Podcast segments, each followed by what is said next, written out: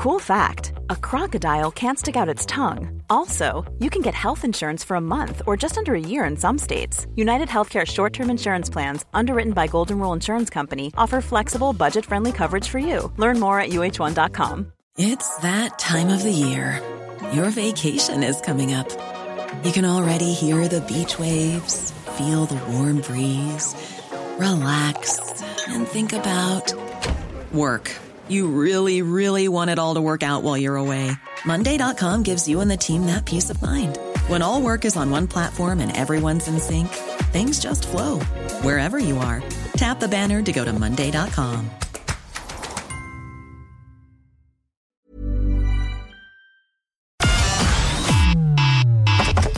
Connecting to the big show. In three, two, one. We are saying as long as there is breath in our bodies, we will not forget you. If we don't deal with this issue now, the problem will get bigger. The lack of empathy, these women need to get over themselves. We're the one for Cork and ready to talk. Can we just talk? Call 1850 715 996. Text or WhatsApp 083 396 96 96. Email opinion at 96fm.ie. The lines are live. Let's kickstart the conversation This is the Opinion Line with PJ Coogan. on Cork's 96FM. What a gorgeous morning it is out there. I must say, there was light. You, you noticed the, the hour going back this morning because there was it was lightsome as I was sitting into the car, just starting to break into a little bit of light, and that's been missing for the last few weeks. We'll have that now for a few mornings. And then it'll be very dark again until maybe half past seven, quarter to eight. It'll be dark late o'clock even into into December. Just a lovely, lovely, lovely morning out there. And they're telling us, I'm, I'm seeing in the newspapers this morning, that we're in for some cold, crisp stuff over the next while, which would be very, very nice. Good morning. 1857 I trust you survived the rigors of Halloween. I took the batteries out of the doorbell. I don't mind telling you, I did. That's just, I mean, not, not, no, it's the dogs. They, they lose it, absolutely lose it when anybody comes to the door. So I didn't fancy, I didn't fancy that. Good morning, and they're all heading back to school today, and we don't know what's going on in schools. We know from the COVID cases last evening, we know that it is now rampant in the 5 to 12 year olds, and let us not put any twist on that. Let us not play it down. Let us not lie to ourselves. It is rampant in the 5 to 12 year olds. Yes, most of them are not getting sick. Most of them will have a snuffle and a bit of a cough at most. There are those who will get very sick, unfortunately. They're few and far between, we'd like to think, but it is rampant in the 5 to 12 year olds. Is it right that they're going back to school this morning? Tony Holohan says it is. The government say, yeah, it's fine. Let them go back to school. It's not a big deal. You wonder, though, is it? And of course, there's no contact tracing in schools now. Uh, So you don't know who's got it and who doesn't have it and, and all of those complications. Let me bring back a man who hasn't been on the show in a little while, Professor Anthony Staines uh, from DCU. Anthony, good morning. Good morning. It is precarious. It is rampant in the 5 to 12 year olds. Is it, are we taking risks at the moment? Well, it it is high across the whole population. It is particularly high in younger children at the moment, but it's pretty high in almost every other age group, and it's going up. Uh, it's actually going up at about the same rate right now in every other age group, which is is disturbing at one level. Yeah. So, yeah, I I think we need to take it more seriously. The government policy has been essentially that vaccinations will deal with this. And the vaccinations are fantastic. And without vaccinations, we would have every intensive care bed in the country full and people waiting outside for ventilators. So oh, we don't have that. So thank God we don't have that. But even with vaccinations, as the chief medical officer said himself, um, you know, vaccinations will not control this Delta variant, and that seems to be. I think that's true, unfortunately. So the w- one way to go about this is to look at other countries that have successfully kept uh, case numbers down without lengthy lockdowns. And I've been l- taking a look at what they've done in South Korea, where there's been a very heavy emphasis in South Korea on vaccination, obviously, but also on ventilation, hmm. on masking. Hmm. They have the equivalent of a COVID pass for people who want to go to pubs, restaurants, and nightclubs, and they've they've not had any national lockdowns. Mm-hmm.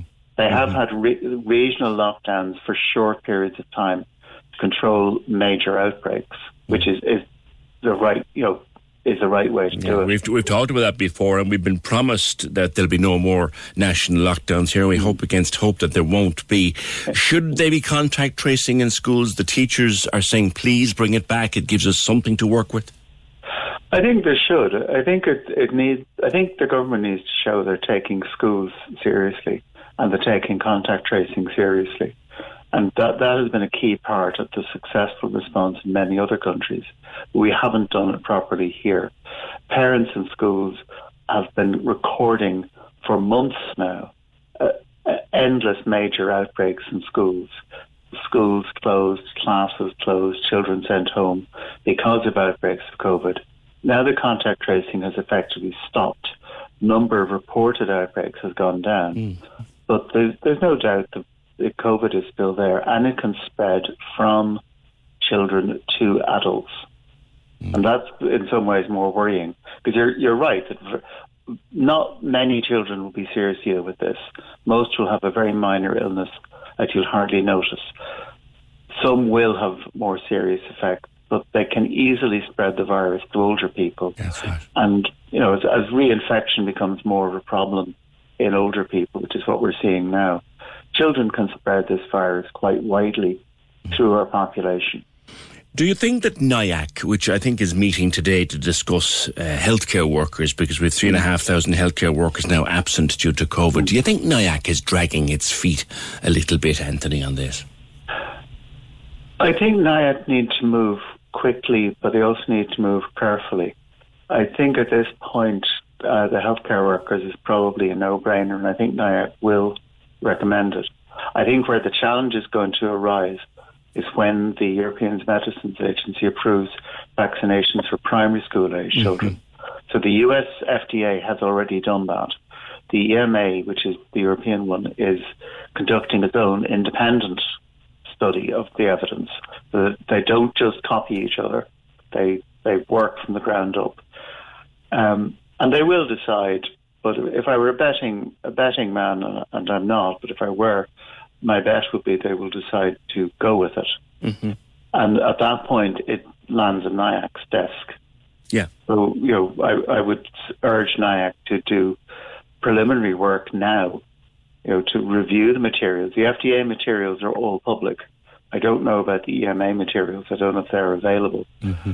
But th- that material is there, and NIAC can look at it and begin to form their own view as to what the recommendation So they could be working on it now. They might not announce a decision for a while, but they could be working on what's there now. Yes, yes. Are you concerned as we head into winter, Professor Staines? The government tell us there will be no more lockdowns. The, um, the, the economy will tell you it can't afford another lockdown. Are you concerned heading into winter, Anthony, that we're going to weather this? Well, I really hope there won't be any more lockdowns. We, we've argued against lockdowns as a group really since the beginning of all this. You know, WHO said in April, March 2020 that lockdowns were not a good long-term control measure. Last, And right. only as a last resort, correct? Yeah. Yeah, and it's it's reasonable to use a lockdown if if things are going out of control. Use a lockdown to sit on it, get a chance to look around and see what is going on, and bring in control measures. But we we haven't followed through on that. We haven't brought in a full range of control measures. We're still having discussions about whether to have ventilators in schools. Mm-hmm. We're still having discussions about whether primary school children should wear masks or not. In many countries, those decisions have been made. The ventilators are in the schools. In some countries, primary school children are wearing masks. In others, they are not. But at least the decision has been made. Now, our government has made some very good choices. They've continued with COVID passport, for example, which our, their colleagues in the United Kingdom have decided to abandon. They've also continued with strong advice about continuing to wear masks. And uh, in fact, I see just yesterday there's been a, study published from South Korea on the impact of masking in public transport. And it suggests the impact of masking was really quite big. That it, it makes public transport not 100% safe, but relatively but much safe. safer. Yeah. Yeah. yeah. Yeah. So we, we we we just need to take great care going into the winter and continue to mitigate. Professor Staines, I'll leave it there for today. Thank you, as always, for being with us on the opinion. Professor Anthony Staines from DCU. Let's focus on the school situation next. Can we just talk? The Opinion Line on Cork's 96 FM. With McCarthy Insurance Group. Call them now for motor, home, business, farm, life, and health insurance. See MIG.ie. Let me show you what it's all about. Check it out. Simon Murdoch and the best music mix. Weekdays from midday on Cork's 96 FM. If you love hearing these guys on the radio, Hi, Ed Sheeran here. Hi, this is Adele. Hey, it's me, Justin Bieber. then join me in the afternoons for the biggest tunes, plus huge giveaways. You're going to see Ed Sheeran! Oh my God, thank you so much. I'm sure I'll have you on for a chat as well. I'm good, how are you? Played that new Adele song there. Gonna crack open a bottle of wine and some tissues. in the afternoons in Cork, make sure you're here with me. Let me show you what it's all about. Check it out. Simon Murdoch, midday to 4 p.m. on Cork's 96 FM. Let us go to the schools then, because they're all going back this morning after midterm. And we know that teachers were saying that the contact tracing has to come back because it just makes it easier to, to deal with the situation. Seamus O'Connor is a regular on the opinion line. He's principal of Scoil Bhríde in Crosshaven. Seamus, good morning. Good morning, PJ. How are you this morning? Good. How important, very well, thank you. How important would contact tracing be for you there in your school heading into what could be a difficult few weeks? Yeah, PJ, I was on the show when they rescinded the, the previous arrangements in relation to close contacts in particular and the contact tracing. And it was imperative. Um, I spoke to you, as I said, I think it was on the 27th of September, that, you know, it, it was like schools walking into a knife fight and all we had was a set of feathers without the close contact contact tracing that we had previously. The reality is, um, in the old, with the old, other, with the previous regime, and bear in mind that this regime is still in play in secondary schools, it was only removed from primary schools. If a child in a pod um, was positive. Generally, the pod were contacted by public health themselves, and then they were put out to be tested immediately. Um, and then it was it was given consideration as to whether the rest of the class, etc., the teacher were made to be put out. Whereas under the current system, we're not even contacted by public health if a child is positive. It's purely at the discretion of the parents whether they contact whether they tell us or not that their child has COVID. So that leaves schools in a highly vulnerable situation, particularly at a time when it's it's widely now accepted that schools are the most vulnerable part of our society at the minute. Mm. I would hold the case that look, we are trying to keep the economy open. I'm deeply happy to have the children back in today, PJ, and I've said this every time I've been with you that it's far easier for us to have the children Yes. here both for their benefit rather than trying to do the remote learning. However, reality is reality. PJ, you you know if, if you're you've had experiences where you've had friends, children in your house, and you know if you're left minding them for a few hours, that worry if, in case they bang their head off the corner of a table or Yeah.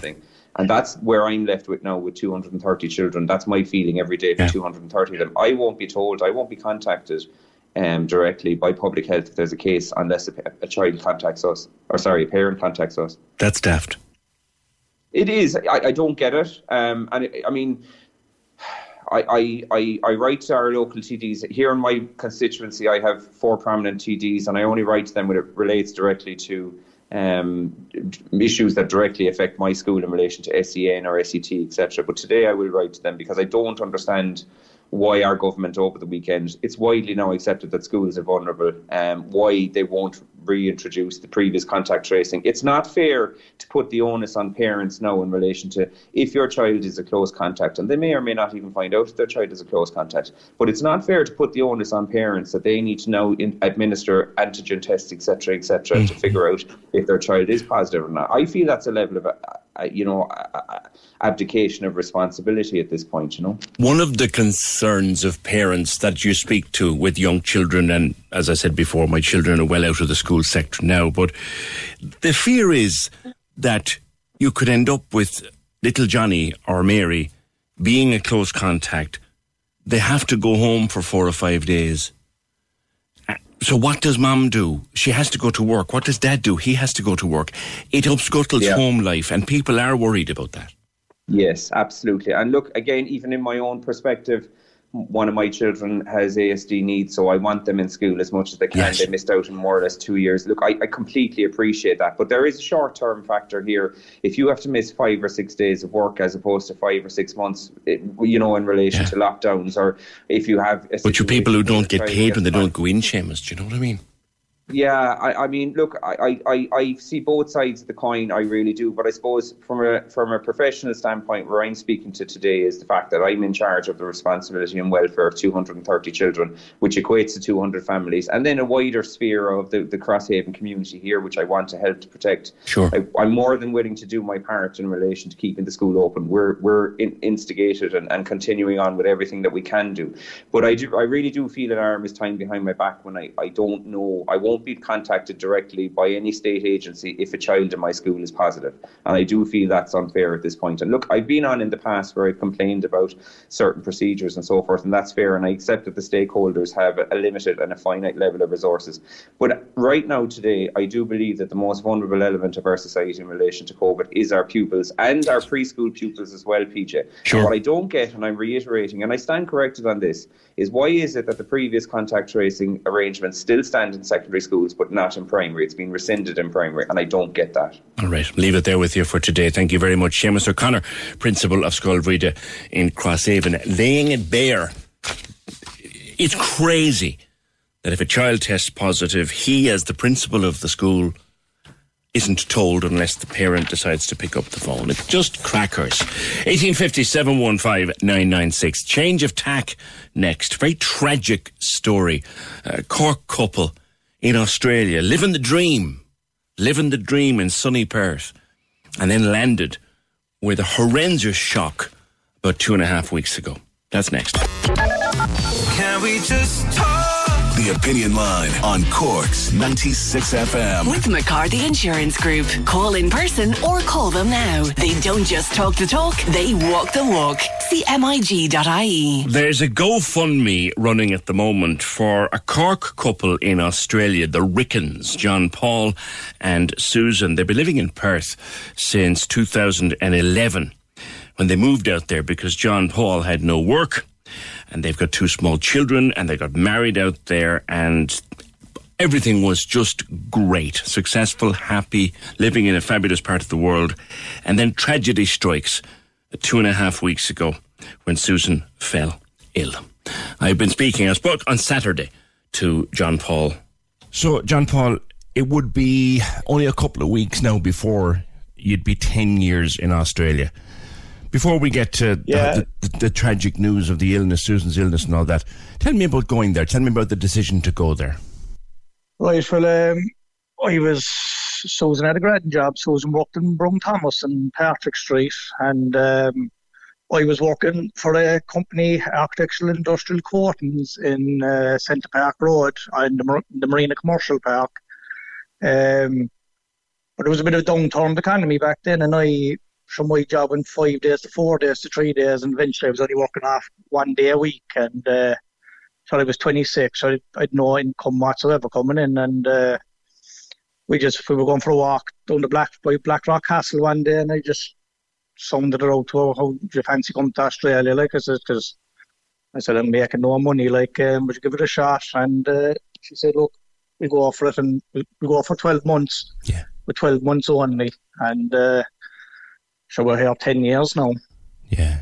There's a lot of people from Cork, a lot of people from the north side actually um, in Perth at the time, and uh, I knew I had friends in Darwin and Sydney and all over Australia, but I was just um, I was in contact with a couple of lads everywhere, and they all said Perth was a bit, like Cork, like you know, a bit, e- bit easy going with Sydney is a bit mental, like, but um, Yeah. so we uh, we took a chance on Perth then, like, and. Uh, so we fell in love with the place then, as I suppose, and so over the 10 years then we just, it became home to us. Yeah. Are you citizens now, John Paul, or what's the story?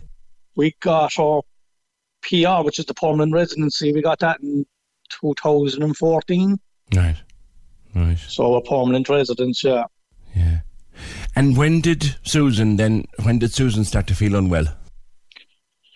Well, it was about two and a half weeks ago there, PJ. She, um, I just came home from work one day. She was feeling a bit bit tired, a bit lethargic. You know, she was a bit short, short of breath, and you know, there's been a couple of bruises on her body, like just on her legs there, and her uh, on her hands, like. But um, so we went to the doctor, and the doctor said um, he checked her her iron count, like she's her iron was a bit low from the two children from the two pregnancies. Yeah.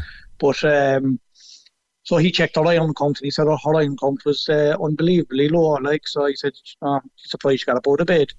Mm-hmm. So she went in uh, two weeks ago on the Saturday. She went in and she got the iron transfusion. Um, and they said about 24, 48 hours, like she should be feeling back to herself again. Mm. And uh, I came home from work on the Monday. We had a bit of a dinner and she threw it all up in the toilet and um, she brought Lucy into bed. And I was watching the TV out with uh, my son Leo, and um, I could just hear her screaming. And uh, so I ran in, and she was holding her abdomen there, like towards the the appendix area, you know. And uh, so I ran in and I asked her, I, "What's going on?" She physically, she couldn't talk. She couldn't. She was in so much pain. She couldn't talk. She couldn't answer me. And uh, so I panicked, whatever. And I eventually got hold of one of the girls and one of the girls, um, one of the girls came down then and uh, brought her to the hospital. I stayed home with the two children, and um, so she was brought in on the Monday night then, and um, so originally they thought it was appendicitis, and then they were saying it was inflammatory bowel, something with the inf- inflame of the bowel. Yeah. Um, uh, so the first two nights they were calling her the mystery woman. They didn't know what was going on. So she pains in her chest, she pains in her abdomen and the whole lot. And um, then they said it might be a blood disorder. And she went for this scan and that scan. And so we, the first three days we were, we had no clue what was going on. So then the following day, then this, they said it looks like um, lymphoma in the chest. They found a load of lymphoids under her armpit and, and in her chest. And uh, but they were still on, hadn't a clue why her abdomen and was in pain. So they they were, they were still told thought it was appendicitis or again an inflamed bowel. Like, how was her health generally? Like, she on you only your youngest is only a few months old. PJ, she's um the, the only other two times she's been in hospital is for the children. Crikey. She's she had, as I said, um, Leo's two and a half, and she had Lucy in March, second of March this year, seven months ago. Right.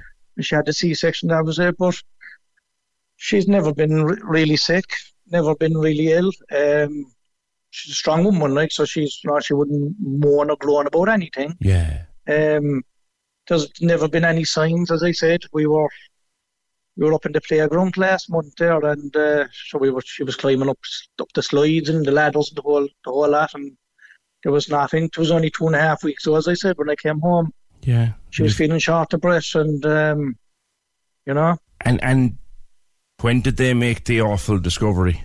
Well, I I was so it's the- today's Saturday. So last Friday week, um, I came up to visit her with a couple of friends, and um, she was in great spirits. We were good, good chat, and we headed off. And uh, so I went away then, and I, I think that was around one o'clock. And she rang me at four o'clock, and she said, "Look, if there's a lot changed since you're gone there. Um, I'm being rushed there for emergency emergency surgery."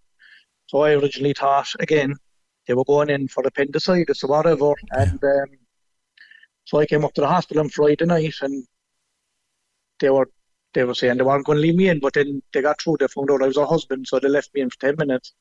So I briefly just asked the nurse, and I said, um, "Can you tell me what's going on, please?" And she said, "Look, they they went in, they did um, the keyhole sur- surgery, so they they made a big incision in her in her abdomen. They went in with the cameras, and they they found a huge um, mass, or I suppose, tumor on her on her bowel, and um, they removed the tumor for her bowel, and that's all I knew on the Friday night. Um, I had to leave her in because she was in recovery, and I came in then the following day, and um, they said it wasn't a lymphoma at all. Originally, what they thought um, that they believed that it was um, cancer of the bowel, and that was just causing the lymph nodes to go to her chest and her armpit, and uh, so that spread up up up her body that direction, and um, was the Sunday then when they came in and said it could be ter- it could be terminal cancer. Oh no. Um, yeah, so that was pretty hard to take. I was, I was, yeah, it was a bit hard to take. That was, I couldn't tell you much about that, you know, because I I, said. I was in a bit, bit of, sh- bit of a shock, you know. Um, Who who broke that news to you? Were you together at least? You were. we were, we were, we were together. I was, as I said, she was grand. She was recovering, like she was, she, she was knackered, tired. No, she was like, uh, again, like just coming in, and the oncologist came in, and she was just came out straight away and blunt, and she says, um, "Look, uh, we thought it was the lymphoma there, like so, you know, we could um, treat you that with the with the chemotherapy." Um, but she goes, "Look, it's not that. We found the bowel, the cancer of the bowel or whatever, and."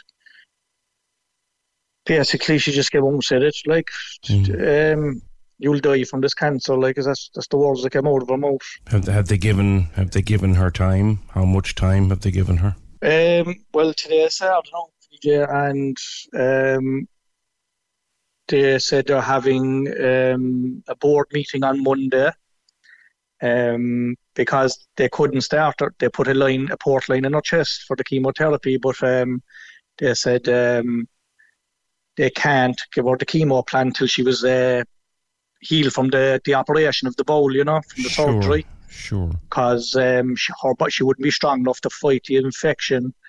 So as far as I know, I know as from notes I'm talking to right now, they're um, I think all the, the big wigs or whatever they're having the board meeting on Monday, I believe, to um, to discuss again what we're looking at, the time wise, um, what extent, what exactly we're looking at. Um, and then maybe like um, start us on a chemo plan then from there. Um, as I said, she's she's got a stoma. Like I suppose people that know don't know what a stoma is. It's basically she's been fitted with a colostomy bag now, um, which they've told me that she'll have at least have for nine to twelve months. Um, she's got a large clot on her left arm, so her arm, her left arm is about four times size of the right arm, and um, so she has to give herself an old injection, now, um, two injections a day now into the into the stomach to thin the blood, like so trying to get that swelling down, that trying to get rid of that clot in the arm, but that could be a couple of weeks now as well. She's no movement in the left arm. It's completely, completely. She said it's like it's like carrying a brick, a brick of concrete. Um, Is she, is she in pain? she um, she's fantastic. No, so she like they be giving her this medication, that medication. She was. I came up yesterday morning. No, she was in agony. She was um, the right side of her body. You know, her, and her hand is giving her the biggest trouble. She was in fierce pain. So um, I said I was I had a chat to doctors because like because they were on about discharge, you know, yesterday or tomorrow, and I says she's in un- natural pain here, like um, so they upped her dosage, her pain, her pain, her pain medicine there now. Um, I don't know what they were saying, oxycodone and tramadol and all this, whatever, but it seems to be doing the trick. Like she's had, um, she's been great, fantastic now uh, the last two days, but um, coming and going, like you know, if you just she's she like when she wears off there now, like she she don't sleep a week, like Yeah.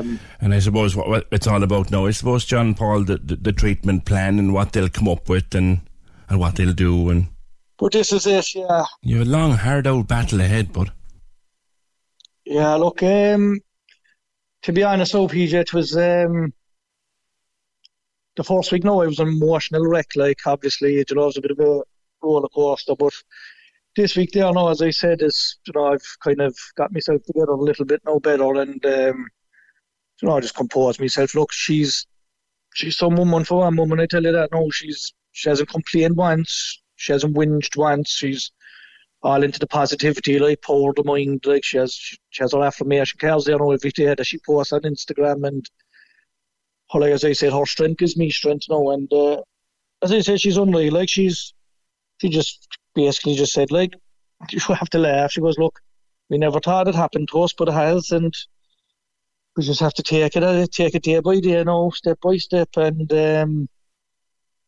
you know, give it the best shot we have now, really. Like, I know, I know. And your friend Grania set up the GoFundMe, which I see is, is fairly rocking. Like there's nearly seven, 73,500 Australian dollars. I'm not too sure what that is in euros these days, but it's going very yeah, well. so this Grania, Grania's um, or one of our friends there, she's from Belfast, and uh, she set up the page, and a couple of other buddies there, a couple of the girls came on board there as um, the members of the GoFundMe page there. So I, I, think they started it there Thursday, Friday night, but um, yeah, as I said, 73 grand there. It is, um, it is overwhelming. It is, it is, um, as I said, I'll even take this opportunity to thank everyone that's um, even messaged me and rang me and um, even donated. It's um, it has actually blown us away. Like, and we can't thank people enough for their generosity and their support. It's, um, it's unbelievable. As I said, there's people from all, all over the world, like um, strangers, people I've never met me in my life, and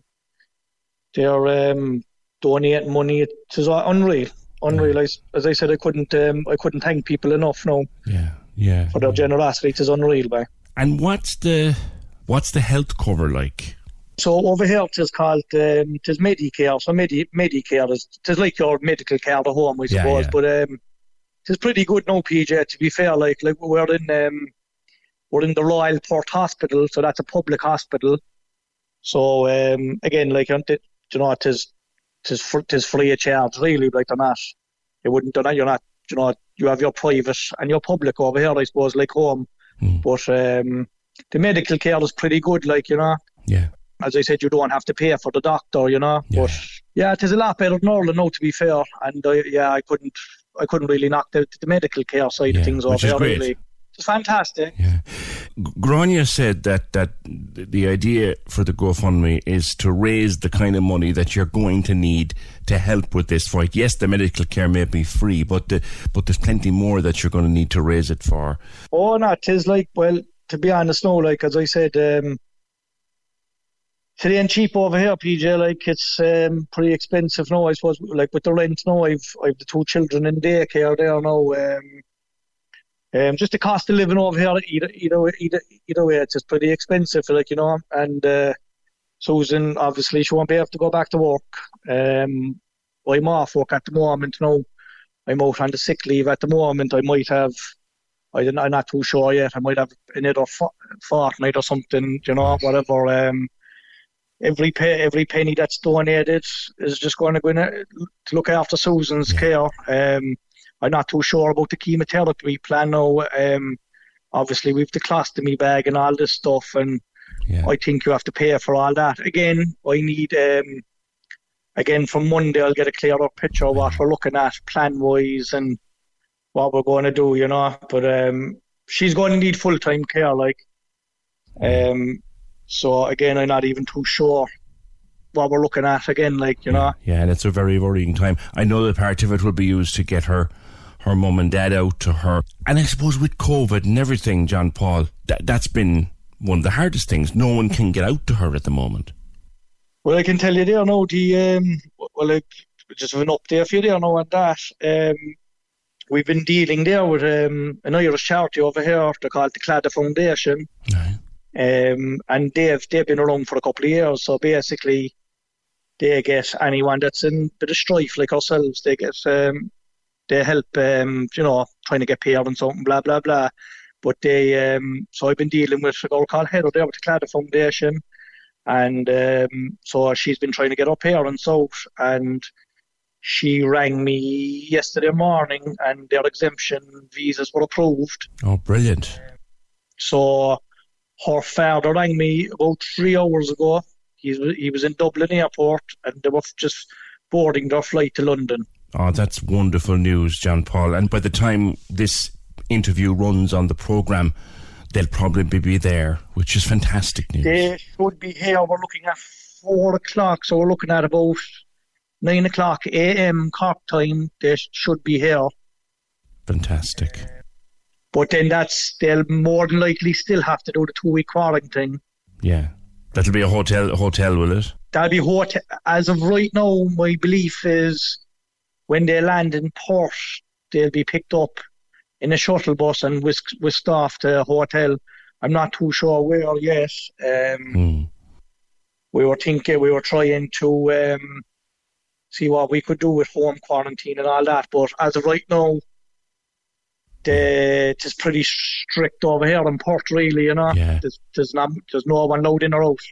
Is Susan aware that they're on their way as we speak? She is. I. I mean, I got the news there out this morning. I rang her straight away on the messenger and I told her. So to give her a huge lift, like huge boost, you know. Um, it's just uh, as I said, I've got some fantastic friends over in OPG. Um, they've all chipped in and helped out. But um, as I said, like she's going to need full time care, and the two young, as I said, I have a two and a half year old and an eight month old. My boy is um, Leo. He's two and a half, and Lucy is eight months old. They're too young to understand what's going on. That that's that's hard for you though, isn't it, John Paul? Looking at them and knowing all this and It is. Um, well, Lucy, Lucy's not a bother. I say she's only eight months old, so she's neither here or there. Leo, um, he he's he's at an age now where he's um he's crabbed out like he's um he knows something's going on. As I said, um, I've had to I've had to get friends to pick him up from daycare because I've been at the hospital, so he's used to seeing my face. So he, you know, he's a bit confused, the poor little fella. Um, is he asking questions? He is like you know he's you know he wakes up most nights now crying for mammy you know so that's been a bit tough now at home like um so I've just yeah basically just told him um you know mammy's in the hospital and she has a sore belly you know and the doctor's giving her medicine. So she was in she's she's she had an infection as well so she's been in isolation for the whole week. Um so we couldn't touch her or give her a kiss or anything um I couldn't bring the children up but uh, they allowed me to bring Leo up today. I brought him up for a half an hour today, so that was good. She was in good spirits. Um, he was pretty. He was happy himself. He gave her a bit of a kiss and a cuddle, so that was good. How are they like in the in the hospital with COVID restrictions and all that? Well, to be, we're actually like as I said, Perth is um, we've zero cases now. Now, if you went back four months ago, no, you would you wouldn't have been allowed in. Um, which is grand. As I said, all I do now, I don't I don't have to wear a mask. Um, we just come in as you said, you have your signs up, but um, I just have to just sanitize my hands Mm-hmm. and um, you know keep a fair distance, whatever. But um, tis tis not like anywhere else in the world, really. Tis tis, tis a bit bit bit normal at the moment. To be honest, like. Yeah, that helps. Oh, it does. Yeah, it helps a lot. Like as I said, like but um, I have I uh, I've had um, yeah, I, I had to stop the visiting hours there because um, as I said, she's she's she's knackered tired there. Like she's too much energy there. So like I I cancelled visitors there now for the last two three two three days because she's, she's just burning up too much energy, you know. Ah, yeah, ah, yeah, yeah. And hopefully we we might get her discharged by Monday, hopefully. But again, every day changes, and every day I get a different story and a different Sure. a different response from the doctor. Like, And come here to me. Who's looking after you? You've an awful lot to take on. You're what are you? 30, 36? um, look, to be honest, no, look, as I said, um, I I've a lot of mates over here. They've been fantastic. I, as I said, it what it has shown me there now the last two weeks, um, just the generosity. I've I've had guys coming down now, they're cooking meals for me. I've had um, I've had people now just looking after the children and just coming down and just offering to help out. Um, the first week was tough now, as I said, I didn't even know how to reach out and ask for help. But look, we've got a close knit of friends. Like we've got a a lot of friends now from Cork, uh, a lot of friends now from all over Ireland that we've made over the ten years here, and just people all over the place. So they've been helping in, helping out. Um, but I'm good. I'm good, PJ. I'm good. Like I'm good. Susan, like to be honest with you, you know, it's Susan has been helping me a lot. Really? Uh, would you believe it or not? She's, as I said, her positivity and her um, and her strength has just got has got me going every day. Like you know. Yeah. Are you are you frightened for the time ahead, John Paul? Um, you know, like I'd be lying if I said I wasn't. Mm-hmm. I'd be lying if, if I said, she said she wasn't. But look, I even if we get a deadline on Monday, whatever, there's only words. There's only words. Um, I know plenty of people have been sick for years and years, and they've lived, they lived, they've lived for, for a long time. Um, so again, I, I can just obviously I'm scared of Monday and see what they're going to give me. And but look, I'm trying to stay as positive as I can for myself and Susan and the children. But I just like I said to her, look, whatever they say, whatever they say, look, we'll take it and uh, we'll just go with the flow. And I just my main my main objective is just to get her home now, get her comfortable, and um, give her give her give her the good more good days and bad days, I suppose, and just make sure she's happy. And You, you sound like you're a rock solid couple.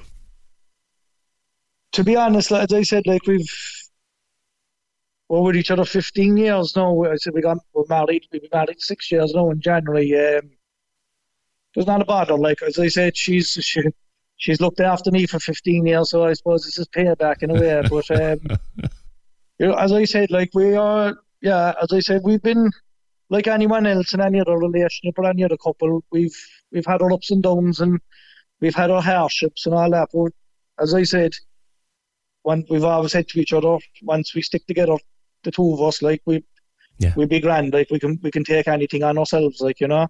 Well, you know, with an attitude like that, you're you're you're making a good start. Go back to that conversation that you had down near Blackrock Castle all those years ago. Would you do it all again? In a heartbeat, in a heartbeat. As I said, like, oh, Cork is, Cork is our home and will forever be our home. But the journey, the journey, as I said, Susan gave me 12 months. She was like, not a chance. She, you know, I miss me mum and her sisters and the whole shebang. And she fell in love with Perth more than I did. Um, and you know, as I said, we just grew and grew as the years gone. And uh, I, I have, we, both of us, we haven't regretted a thing. As I said, um, we've made our life over. We're both happy. Um, we've made some extraordinary friends along the way. Um, yeah, as I said, they they, like any other Irish person that comes to Australia or any part, um, the sacrifice is the family. Like you know, you miss your family every day. Like, but um, Yeah, you, your o- your own people, John Paul, your, your your own family. When was the last time you saw them? So I went home in um, I went home in 2019, um, just before the pandemic actually. So we brought Leo home. Um, we got Leo christened in family Church. For he was six months old, so we brought him home for the Christmas um, of 2019. Yeah. Um, but um, as I said, um, Leo was six months old, so they, they haven't they've never met Lucy you now yet. But hopefully now her parents will get to meet her now in two weeks' time with help of God. All right. We'll share all the links to the GoFundMe so people can continue to help.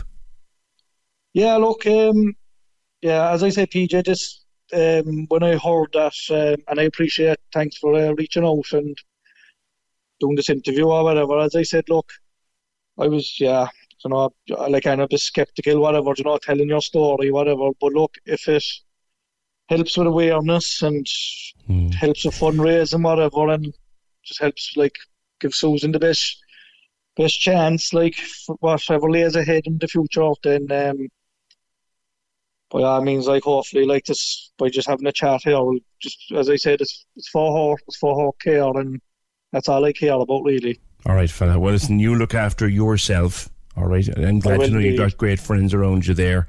And please give Yeah. Susan our regards when you're talking to her. I will, PJ, and uh, thanks very much.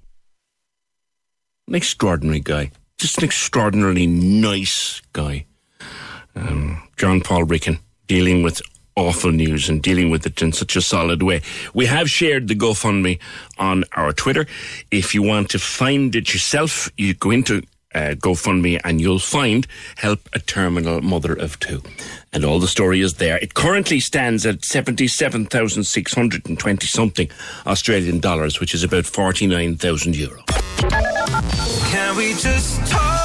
The Opinion Line on Cork's 96 FM. With McCarthy Insurance Group. Call them now for motor, home, business, farm, life and health insurance. CMIG.ie. The lines are live. And we're ready to talk. Can we just talk? Call 1850 715 996. Text or WhatsApp 083 396 96 96. Email opinion at 96fm.ie. The Opinion Line with PJ Coogan. On Cork's 96 FM. Yeah, if you'd like to help the Rickens, you go into GoFundMe and just look for Help a Terminal Mother of Two, and you'll see the picture of a couple. Uh, he is wearing a pink shirt and has a beard and a moustache, and she's behind him in a kind of a black dress, and they're holding two little children. It's a gorgeous photograph, actually. It's a beautiful photograph of the two of them, uh, and they're two little little ones. If you want to help out, that GoFundMe for the Rickens currently stands at seventy-seven thousand seven hundred and forty-four Australian dollars, which in in our world is just about forty-nine thousand yo-yos, and they're trying to raise as much as they possibly can for the unbelievable expense they're going to to face. Kate says they're tough, tough people. They're great to show such strength. Mag says she's no words listening to John Paul. For news he's no doubt still trying to digest. He tells the story so well, wishing himself, Susan, and their family well. You know, Mags, I sat down to to talk to him Saturday. Um, I was kind of saying to myself, right, look, this the be we'll chat now for maybe 10 minutes and, and whatever. And I just relaxed into the conversation with the guy. It was like we'd known each other for years. And before I knew it, the thing was nearly half an hour long. And we just ran it in full because it's such a tragic story. And he tells the story so well. He's such a lovely, lovely guy. Such a gent. Um, and I can imagine she is the very, very same. So anything that we can do to help them, uh, we will certainly do that. And we've shared the GoFundMe on our Twitter. Can I mention at this stage uh, a guy who passed away last evening? Um, he's a fellow I only ever met a few times. I would never say that I knew him or that we were friends, but through the industry we would have met.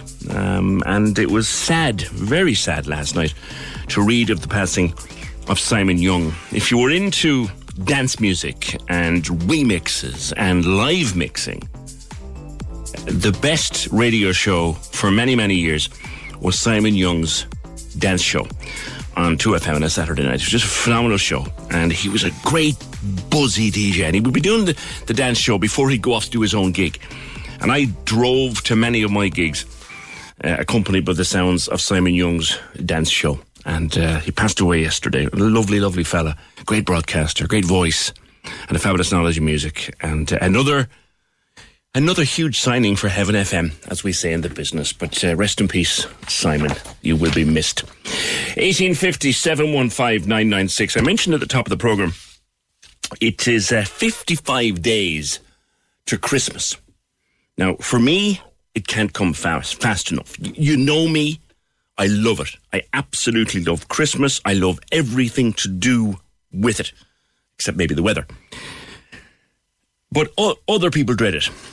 And they dread it for a particular reason that those conflicts and those problems that can afflict a family, and you know, those ones that kind of they go to sleep for months and months at a time. You, you, they, they never come up, they never discuss, they never raise their heads. It's at Christmas that they will be discussed. It's at Christmas that they will raise their heads, maybe through drink, maybe through people seeing each other for the first time in months, particularly with the pandemic now.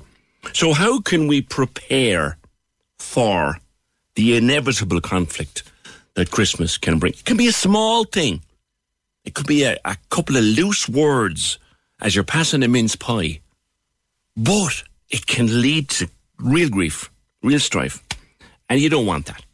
So, are there ways that we can avoid it by preparing for it in advance? Catherine White is from the Family Therapist Association of Ireland and joins me. Good morning, Catherine. Good morning, PJ, and thanks for having me on. Delighted because it is something. Uh, my enthusiasm for Christmas is, is, is widely known. I annoy the hell out of my listeners, but at the same time, I always get the call. Do you know what, PJ? I'm dreading it because such and such a thing will come up, and there could be a row, Sure. and if there's drink taken, so we are seven, uh, seven seven and a half weeks out now, but we can prepare, can we? Absolutely, absolutely. I think it, it- it's it's very helpful, even if we can just acknowledge that for most of us, that the Christmas period is like a pressure cooker, and that it's very much an artificial environment. Because for most of us, we're spending time with family members that we possibly haven't seen for a year or longer, and very often you're actually at close quarters. You're together in you know the family home, etc., etc. And when that happens, we all revert to type, and historical hurts and vulnerabilities and family dynamics are resurfaced. And I guess we all then revert back to the family role, and the, the, the, script is set. So if, if your role in the family as a youngster was as the stroppy teenager or the bossy older sister, it's it's very common that if you return to the family home and you're spending a long, you know, long periods of time with your immediate family, that those old wounds and vulnerabilities will resurface, and that then you will you will act accordingly. So I think I think first and foremost, having an acknowledgement of that uh, is really, really helpful. Um, I also think with couples, um, PJ, that obviously we all bring our own our own lived experience to the relationship, and our idea our ideas of what a perfect Christmas is or can be is very different. But most of us don't don't spend the time to have that explicit conversation with our mm. partner. So I think you know, in preparation for Christmas, I think it would be really useful for couples to sit down and to have a, a discussion as to what does the perfect Christmas look like and mean to mm-hmm. them and deconstruct what perfect Christmas means. Um, because for one member of the couple, it might mean actually spending all the time with immediate friends and family. And for the other partner, it might actually having lots and lots of quiet time. So I think having that discussion about what does a perfect Christmas mean mean to me, what does it look like, and how how what do we need to do so that each member of the couple can enjoy Christmas and feel like it, it was a success. Particularly within families, Catherine, Christmas tends to take a pattern. There are things that are always done, and they're always done around the same time. The things you do Christmas Eve, things you do Christmas Day, things you do Stevens's Day, they're always done the same way. Generally, they pass off okay. But there can always be the one relative, the one uncle, the one auntie, the one cousin. You only ever see them at Christmas, and mm-hmm. they can get a bit stroppy. Yes, absolutely, and we all we've all been in that situation. If you know that there's a history of conflict with a particular relative, and you know if there's a red line issue, for for example, with vaccination, you know, agree that your that conversation is not going to happen. Have some strategies with your partner. For instance, if a conversation comes up that you know is going to create conflict, don't engage in it. Remember, conflict takes two people. Have your strategy that your partner will deliberately know at that point to jump in and to deflect the, the conversation onto a completely different topic, or you exit the room and take a break and come back in. If Is, you is have, there such? sorry. Is, is it useful to have a, a safe word like Yes. "Are we all right for butter?" Or something like that? Absolutely, absolutely, absolutely. And having something like that is a wonderful comfort because even if you don't use it, you know immediately that your, your partner, the person who's in your corner, knows if, if, if trouble is brewing and can get you out. Now, what I would say also though is that sometimes, sometimes with a, a relative, you may have the relationship that you could have, you could meet up with them beforehand and have the conversation, especially if there's been past histories of, you know, blazing rows or whatever, Mhm. and have the conversation with them and say, listen, we've gone down this road before. What do we need to do differently, or what topics do we need to avoid as first cousins or brother and sister, so that we're not going to create World War Three at the dinner table? Um, You, you, the, the effects of the pandemic, of course, last last year it completely banjaxed Christmas. Mm-hmm. Our, our hope is that this year we'll be able to have as close to a normal Christmas as we've been able to have for. For that as possible, but with that it brings it brings risks. People haven't seen each other for a longer time. People have Mm-hmm. been maybe maybe taking a drink or two at home, and like you said, vaccines can raise their heads, restrictions Absolutely. can raise their heads, attitudes to various things can can raise their heads. Can you declare the Christmas dinner table a COVID free zone? Oh, I think absolutely you definitely can, and especially if you know that there are people in the company that have a very different view on the whole vaccination um, issue. Now, that said, I would also say that you know your own health and your family's health is your primary responsibility. Mm-hmm. So, if you find yourself as a, a parent being invited to a family to a family lunch or a gathering, and you know that there will be unvaccinated people there, and for you that's a red line issue. I think it's perfectly acceptable then to, you know, put your own health and the health of your Mm. family uh, first and foremost, and say That is going to come up, I is, suspect, yes. Catherine, in some families that there will there will be one person who is just saying, "Nah, not happening, not doing it." Yeah. Yeah, so I think then you know again clarity clarity is key here, and if you feel really uncomfortable and you don't want to put your own your own health or that of your family at risk, that you know if you f- and have the conversation with your partner, mm. and you may decide that you have to decline the invitation. Can't that in itself cause rows? It can absolutely, but again, if it's a red line issue for you, you know, I mm. think again we all have a responsibility, don't we, for for our own our own health mm-hmm. and the health of our children and partner. Yeah. So, again, it's 55 days out. Now is the time to be sitting out, sitting down and discuss. Because, like I said, with many families, Mhm. there are certain things that happen at certain times of the Christmas. We love them, but we also know that each one brings with it its own risks. So, you sit down now and have the conversation. I would absolutely. I think it's really, really helpful that we've all been recruited into this, um, into unrealistic expectations of the perfect Christmas. So I think maybe as a starting point to sit down with your partner and say, okay, what do I need for Christmas to be a success for me? And have maybe one or two pointers and each agree how that need can be met for the other.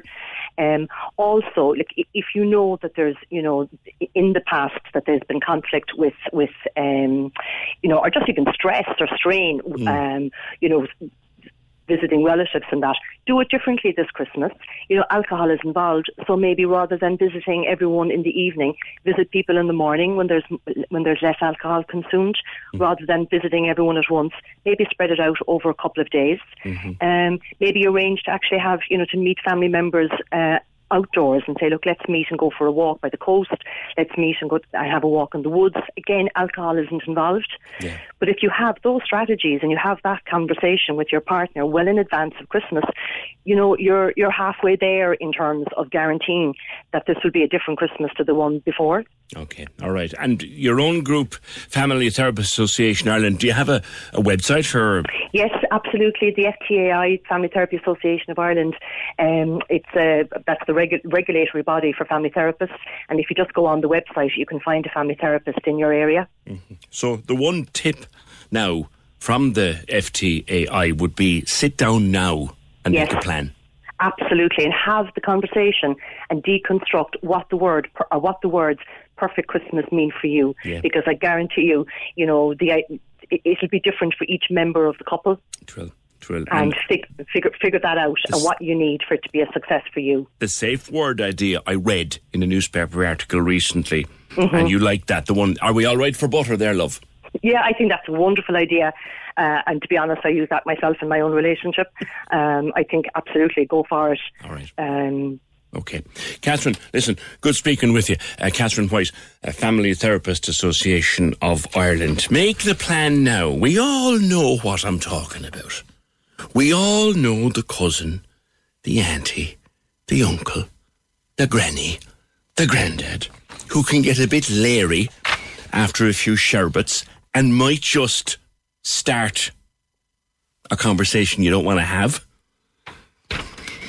Make a plan, Batman, as they say. 1850 715 We'll come back to where we started with uh, COVID 19. We started talking to Anthony Staines this morning, and then we were talking about the schools, talking to Seamus O'Connor down at Schull and he was particularly concerned about the fact that if there's a case in his school now, unless the parent decides to notify him, he won't know, and clearly that's not good enough in his view. Um, Great discussion, says Timmy. Can you please let parents know it's not just schools where contact tracing isn't done, it's all activities outside school now that the HSE don't contact parents. Thanks for highlighting this. PJ, my son was in two pubs in Midleton over the weekend. There was nobody checking COVID certs or ID, not even taking names or numbers. My brother was in Galway and had to show his cert and his ID to get in anywhere. Tom says, yes, schools, but the whole media is ignoring the elephant in the room bars. If you look in the window of a bar, you'll see contact you'd never see in a school. And I dread to think what's going on in the nightclubs. I'd be all in favour also of no jab, no job for healthcare workers. You can't be catching a life threatening illness, getting help for another problem. That's not on, says Tom. Hi, PJ, you missed out on another part there. Little Johnny and Mary brings COVID home, and then no one goes to work if the whole family is is down. Just wanted to, Fiona, do you have the, the headset handy there? Just, we were chatting about this this morning in, in the office about it. Like, particularly people with young kids going to school and parents, you know, holding down jobs. If you have to ha- keep a child home, it's it's it's all sorts of hassle. The, hmm. I mean, your own. What age are you two again? I have a seven year old and I have a four year old. So I was saying to you this morning if the seven year old was close contact in his class and then we were required to stay at home for four or five days, that's a week out. And then if you have a week or two down the line and the four year old is a close contact in her school or in her class, then you've got this a similar situation again now. So it is just, I mean, I know I've spoken to so many parents over the last couple of weeks and there's um, a real conflict of what is the best policy to do because, you know, people who are working and who can't work from home, Mm. who don't have that, you know, um, avenue open to them, they're in a situation where if they are a close contact, how much time are they going to have to take at home? Um, but at the same time, then they're very worried about uh, COVID nineteen spreading in the classroom and not knowing about it. So it's um, it's a difficult one to call, I think. something to be conscious of as well. And you and I and our colleagues here, we're, we're well looked after by our employers in terms of being off for sick pay and nothing to do with COVID. Fair play, but we come from a place of privilege in that regard. There are so many people listening to us this morning that if they have to stay home with a sick child, they don't get paid. But that's it. And look at the healthcare system. Um, there's like, what is it, 3,500 people who are out of work at the minute. How many of them are parents who've had to stay at home because of uh, a close contact, you know? So, um, and it's not like they, they can work from home either. So it is, it's, um, it's a tough one. Okay, all right, Pete, thanks. And if anyone has any thoughts on that, 1850 715 996, or drop us a, a WhatsApp voice note to 083 396 96 96. I'm not sure, oh God, and this is the surgery, well, one of the surgeries my family goes to. So Jackie was on. She said, Good morning, PJ. Could anyone tell me if there's a problem with Silverdale Surgery in Blackrock Hall with their phone lines? I've been trying since nine to ring, but getting a disconnected or engaged tone. I really need a doctor this morning, so if anyone knows anything, I'd appreciate it. Thank you. Can anybody help if they if we're on? I, I know that we're on from time to time down in Blackrock Hall in various places down there. I know that we're on in the, in the dental surgery sometimes, and we're on in the doctors' waiting rooms from time to time. If anyone can help down there, do let us know at 1850 715 996. Hi, PJ. Time the government got rid of NIAC. It's all about the talk. Why? There are thousands out of work in the front line. It's the system not fit for purpose any longer. There's a major outbreak in Kerry. It's red on the COVID map, and people are coming to hotels there. Could they just isolate the red counties before a lockdown will happen? Russia is lockdown. I don't know what that means. And then, oh yeah, top of lockdown. Um, a place, I didn't realize there was a place in the world that hadn't had a single COVID case. It had Tonga, believe it or not, of all places, has just gone into its first ever lockdown. The island of Tonga, they've gone into a seven day lockdown. Everything's shut for seven days. They've had one case. It's their first. I couldn't believe that. It's their first ever case of COVID. And they've gone into lockdown like that. Can we just talk? The Opinion Line on Cork's 96 FM. With McCarthy Insurance Group. Call in person or call them now. They don't just talk the talk, they walk the walk. CMIG.ie. A context of that um, message I wasn't getting at the end. Of course, there is a lockdown in Russia now, and there's a lockdown in Latvia. And I mentioned to you Tonga. That's quite an extraordinary story. It's their first ever case. They are saying that somebody flew in from New Zealand, someone double vaccinated, but with a breakthrough infection, totally asymptomatic, nothing at all wrong with them, but clearly uh, failed a test or something, or got a positive test. So the whole for one case, their first ever case, person isn't even Ever catch yourself eating the same flavorless dinner three days in a row? Dreaming of something better? Well, HelloFresh is your guilt-free dream come true, baby. It's me, Keke Palmer. Let's wake up those taste buds with hot, juicy pecan-crusted chicken or garlic butter shrimp scampi.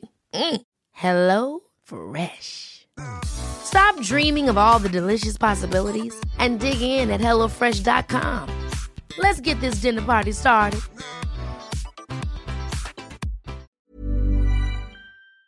Sick.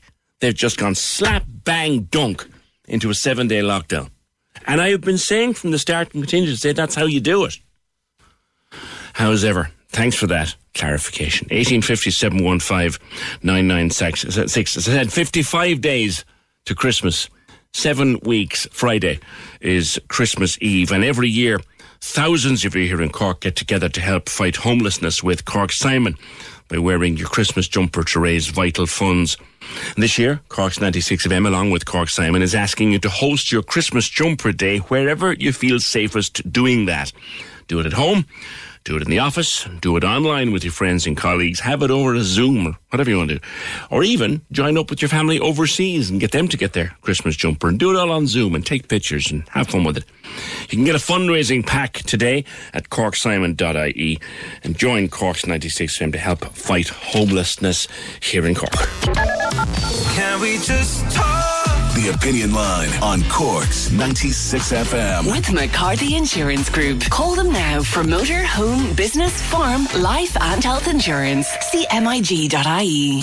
Access all areas on Cork's 96 FM. Your guide to nightlife on Leeside. Hi, it's Michael with an update on Cork's entertainment. Riverdance returns to Cork live at the Marquee, taking place from the 2nd to 5th of June next summer. It's the new 25th anniversary show, and tickets are on sale now from usual outlets. Access all areas. The Right Here Right Now Festival returns on November 12th to 14th with a brilliant double bill in store on the Saturday evening when John Spillane and Junior Brother play Cork Opera House alongside the Cork Opera House Concert Orchestra. Further details on the festival are available from corkoperahouse.ie. Access all areas. Feel free to let us know at Access All Areas if you have a show, play, exhibition, or a live stream coming up by emailing us at aaa at 96fm.ie. Access all areas. Your guide to nightlife on Leeside. On Cork's 96 FM. We talk a lot about anxiety and people exhibiting signs of anxiety. How do you tell whether you have anxiety or you're just a bit worried? Because sometimes the two can get confused. Anna Lehan can help there. Anna, good morning to you. Morning, PJ. How are you? Good. We all have worries. We all have concerns. We all have things that kind of strike us when we get out of bed in the morning and say, let's better sort that out or what's going to happen. How do you know when you've got anxiety and it ain't just a regular worry? That's it. And do you know what, PJ? Each and every single one of us has anxiety. Like anxiety is a very normal thing. It's when anxiety is kind like if you think of it like a spectrum, say for instance, a low end normal amount of anxiety would be normal worries. You know, you might be worried about, oh, I need to pay that bill, or I might need to go speak on the radio. So I might be a little bit nervous about that, you know, or anxious about that. Small things like that are very, very normal. And then if you think of the other end of the spectrum, you know, when you think of generalized anxiety disorder, social anxiety disorder, again, they're the extreme cases. Mm. But what's kind of in the middle, I suppose, of that spectrum would be hidden anxiety, really. Um, anxiety where that's driving your behavior. So the need for control, the need to succeed, you know, being re- being on edge, the need to, I suppose, have it all together all of the time. And if you don't have it all together, then that's the worst thing in the world. That Mm. would be a sign that you you do have anxiety, you know, or if you have even physical symptoms. Right. You know, like you're constantly, you constantly need to be moving, or you have to be over prepared for something because if you don't, then you know you're really really worried that something will go wrong you know you're kind of preparing for all inevitable situations those kind of things are i suppose telltale tiles telltale signs rather We all have. of anxiety We all know someone in our lives who, who likes to be prepared and have Yeah. a consist, a contingency for every contingency, which Mm. is fine today, sort of when the day is. But some we all know someone too who's doing that for something that isn't even happening yet, yeah that's it exactly and it can actually co- it drive you mad if you let it get get on top of you. Yeah, yeah, yeah, hundred percent. Like if you're if your anxiety is driving your behaviors. You know what I mean? If you have to do everything perfectly, if you have, if you can't say no to people, if you have to please everybody, you know, that's anxiety. That's when it's a problem. Yeah. You know, you can't do everything right all of the time. it's just not possible. But again, that kind of high the need for order and control, the need to succeed, yeah. to prepare. That's when it's a problem, and that's when you know you need to, you know, address it. I suppose. And uh, that you know it, that over. Yeah, you can you can overthink things. I think we're all guilty at times of, of overthinking, but when it yeah. becomes chronic overthinking, that you actually are lying awake at night thinking of something that mm. is a month away, you need help. Yeah. Oh, 100% that racing mind and that overthinking, like it's not helping you. And I mean, there's, you, you can't solve a problem that's six months down the line in your head in, at bed, in bed at night. It's, it's just not going to happen. Um, so yeah, no, 100% that's, um, mm. that's a telltale sign for sure. That kind of feeling on edge as well, though. And like, like I said, the restlessness, you know, that's your body trying to regulate. Like if you constantly need to tap your foot or you're constantly moving or you constantly need to be busy, Mm. that's a telltale sign. You know what I mean? Listen to your body. Like if you have physical symptoms like a tightness in your chest or that kind of low hum of anxiety, again, that's a sign to do something about it. You know, what can we do? To actually listen to yourself. So it's very hard to give kind of general advice across the board for anxiety because it's different for everybody. And like what might work for me, PJ, might be terrible for you. So say if you're a really high achiever and I say to you, off you go now, PJ, and go for three runs a week.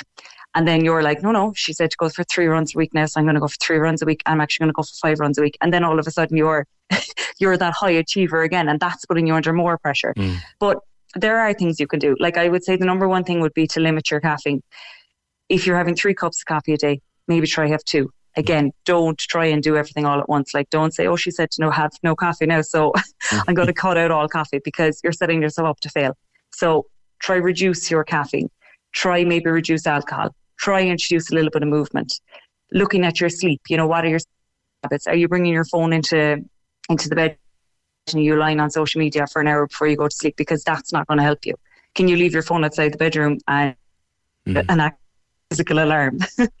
yeah. Um, but yeah, I'd be slow to give general advice across the board, but small things like that. But again, small changes have big impacts. So like start mm-hmm. small. Don't try do all of these things at once because you're setting yourself up for yeah. failure, and then you're Almost, back But you see, if, if you're the kind of person that, that gets het up over every little detail, when you set out to start Yeah. small, you automatically overdo that anyway. Exactly. Yeah, yeah, yeah. So don't like pare it back. Be flexible. But that's why I I, I emphasize the point of like one thing isn't there for everybody. What to actually say mm. if you think you have anxiety, speak to a professional because what's important to do is to get beneath the behaviors, like what's driving that anxiety. Because you could make all these small changes and it might alleviate some of the symptoms, but ultimately that anxiety is still going to be there and it's probably going to manifest in some other way. Yeah, it's a bit So, like it's a bit like taking speak to a tablets. professional. A bit like taking taking tablets for for the sore back, unless you find out what's causing the sore back. Exactly. yeah, yeah, yeah. Get to the get to the root cause because that anxiety is driving the behaviors. Yes, going for a run might help you feel a little bit less stressed, and it might make you feel, you know, it might get rid of some of that excess energy. But ultimately, that underneath or that underlying anxiety is still going to be there, you know. So unless you go speak to a professional, counselor, psychotherapist, whatever it may be, you know, it's going to show up in some way, other shape, or form. And I think it's important to get the bottom of it. And uh, can people contact you? Have you got a website or a social media they can contact you for advice? Yeah, of course they do. Yeah, so it's Anna Lehan Coach and then Anna Lehan Coaching on social media as well. All right. Good, good to talk to you on the opinion line. Anna Lehan coaching on social media. Uh, just you know, don't don't sweat the small stuff. Is a thing. If you find yourself really sweating the small stuff, you got a problem. I spent most of the last couple of days glued when I had an opportunity to a new book. A new book called A State of Emergency, written by Virgin Media reporter Richard Chambers. And it's described as the incendiary, untold story of Ireland's response to the biggest public health emergency of the past century. An electrifying behind the scenes account, which you think might be sales talk, but it's not. This is a serious deep dive into what's been going on politically and in the health and the hospitals and in ordinary people's lives over the last year and a half. A serious deep dive that reads like a novel. And Richard, I have to welcome you on the program by telling you that even though I have, just like you, covered this blasted thing since day one, I learned something on every second page. Congratulations on a fine book. Good morning. Oh, thank you so much, PJ. It means a lot coming from you. You've done you've done great stuff yourself all the way through it. You've been great with the messaging. So no, that that's that's really lovely. Thanks so much for that. It's it's it's remarkable. It's a real deep dive into the interaction of the various parts of our society. What prompted you to read it, and what pro- or to write it rather, and to bring it out at this time when we're still a bit dodgy? Yeah, I think that's an that's a good question. I mean, I think it was important to do it and write it uh, while we were in the midst of it. I think there's always a danger when you're doing things like this that if you write them uh, after the fact, as it were, that people tend to sanitize their accounts of it. So you might say that there might be one minister might say that, oh, that other minister wasn't so bad, or our relationship with the HSE or with NPHET was pretty smooth, you know. So um, it was better to get them while their relationships that they're in and that, that, that are so, you know, central to the story are real and contemporary. So, I mean, it all started just back in January. I, I was approached by by the publisher HarperCollins to uh, think about writing a book, and um, just from that point, it was about really trying to to see what sort of stories we wanted to link together, what sort of you know what sort of angles we were going to look at. But I mean, just as you're saying, I think some of the stuff that is sort of uncovered over the course of the book in terms of those relationships and how people you know, with their hands on the levers of how this was all managed at a state level, how they got on and how, how, some of their relationships crumbled over the course of it is stuff which I simply didn't know. And I think it's very hmm. interesting mm. and I think it is worth reflecting on as we are heading into another difficult period. You don't spare anybody's blushes. No, I don't. I think that there is. Um, I was quite shocked at some of the, I suppose, some of the, the, the depth of feeling there, which is, I mean, for example, there is some very, very heavy criticism of the Health Minister, Stephen Donnelly, from senior figures both in NPHET and in the HSE. Some criticism as well uh, within government about uh, the minister, uh, who is described by uh, one senior HSE figure as being some sort of um, so, some sort of you know avatar of a David Brent, or an, by another person then as a as a Ron Burgundy. So the fact that these are the feelings of the people who are managing our response to the crisis and describing the health minister responsible for them uh, is quite shocking. But you know, there is there is so many different interesting personalities mm. uh, in this who've been so key to this, uh, and I think that yeah, there, there there's no holding back really in terms of how they're viewed by each other. It's probably it was actually reflected to me by one member of NPHET who who has read the book now at this point, uh, he was like, "I'm really glad somebody did this because um, if we if we'd come out of this, we'd probably have said we all got on and everything was grand, and sure nobody would believe that." So, Has anybody come uh, and said think, you're awful little so and so? No, I, I, that, that that will be telling, but no, there there actually hasn't at this point anyway. No, yeah. because I mean, it is this is this is how it, this is how it is, and I think that people people understand that the need for something like this to sort of, you know, because people do need to understand how this was managed. Like we are approaching a time when people are going to look for an inquiry or yes. an investigation into the management of this. And I think that something like this, where you're allowing the people, the, the, the key actors, if you want to put it that way, uh, to speak frankly about their roles and how it was all managed. I think that there is a value in that. Mm. You, you focus in a good chunk of the book on the nursing homes and a particular nursing home in Dublin and the story of a particular woman, Rosie, which was heartbreaking because she was a very witted woman who stayed with the news. She was almost ahead of the news and she took all her own precautions and yet she still got it and yet she still died and her family are going to have questions and so will many, many more. Yeah, there are there are so many families like the, that that of Rosie Hegarty, and I mean, I suppose when you when you're writing a book like this, they're the people you worry about. You know, you worry about whether or not you've done their story justice. You worry about, I mean, how they're going to feel when the, when the book is out. But this is such a, you know, this is a, a situation, a terrible tragedy which is inflicted on countless families really yeah. across the country, both in nursing homes and, and elsewhere in homes and in hospitals. But the situation, I mean, if you if you you're referring there to, to St Mary's nursing home in the Phoenix Park here in Dublin, uh, which just witnessed an extraordinarily dreadful loss of life.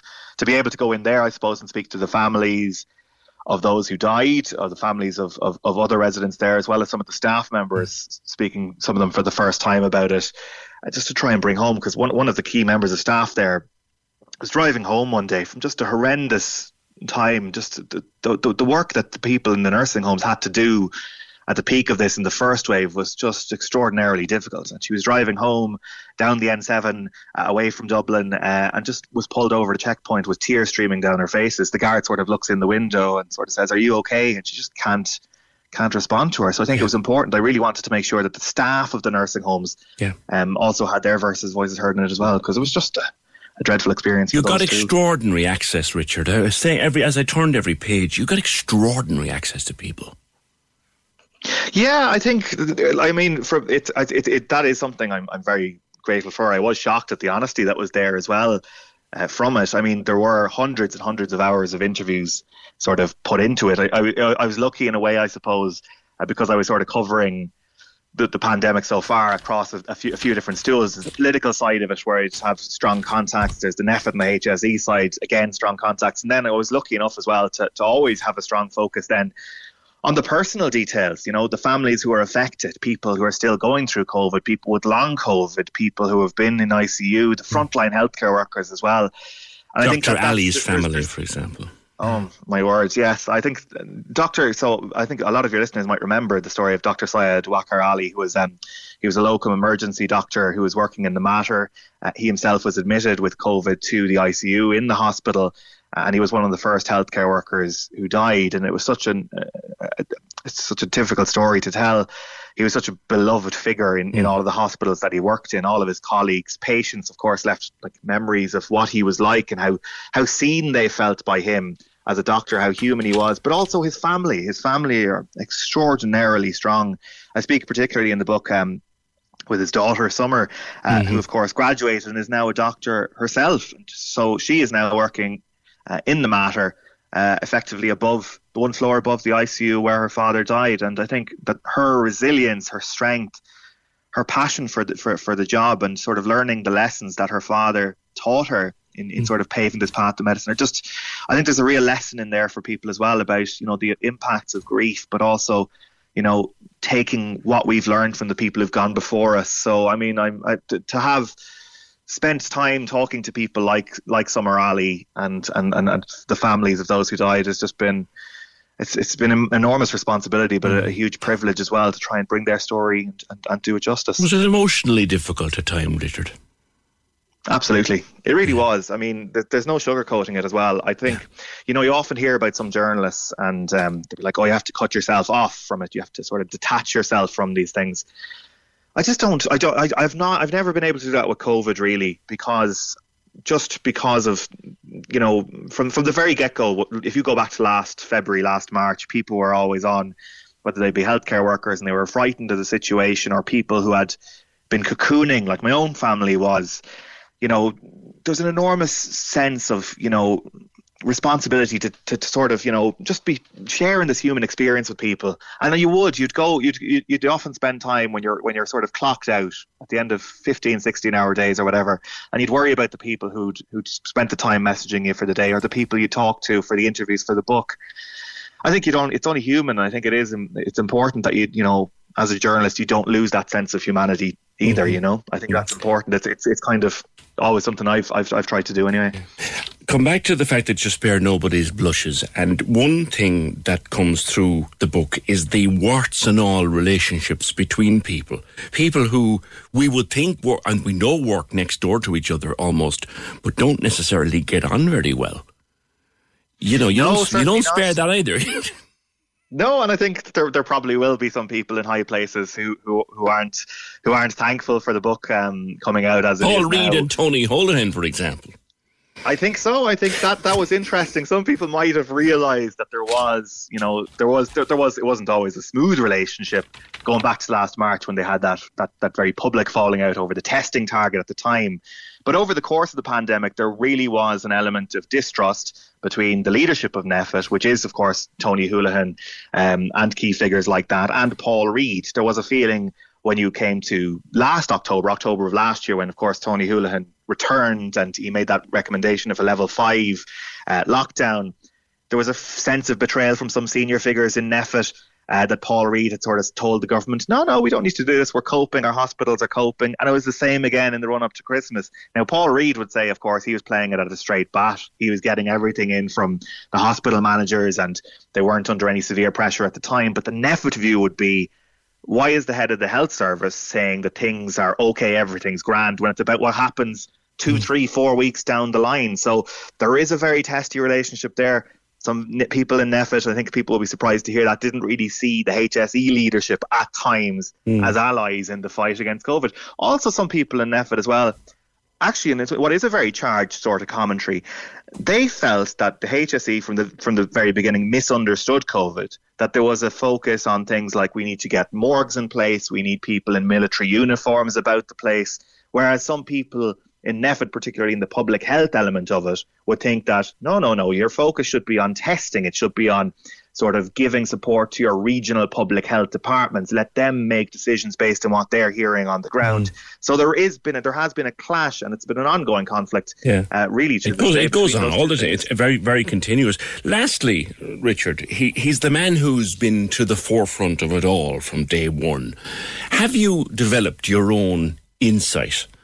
As to Tony Holohan, who he is, what drives him, what keeps him going? I think, it, it, yeah, like as you say, I think that Tony Holohan is, is the totemic figure in how everybody in Ireland has experienced this pandemic. He has his detractors. There are people who say that he can be quite authoritarian, that he would host meetings and he if he, he wouldn't suffer fools, PJ is, is the way it's sort of described, you know, mm. that if he thinks that you're not contributing something to a meeting or you don't he doesn't like what you said, he won't be shy in letting you know it. There has been like talk of tempers lost in the Department of Health and whatnot. But there is a resilience there which I think everybody, even his sharpest detractors, would point to.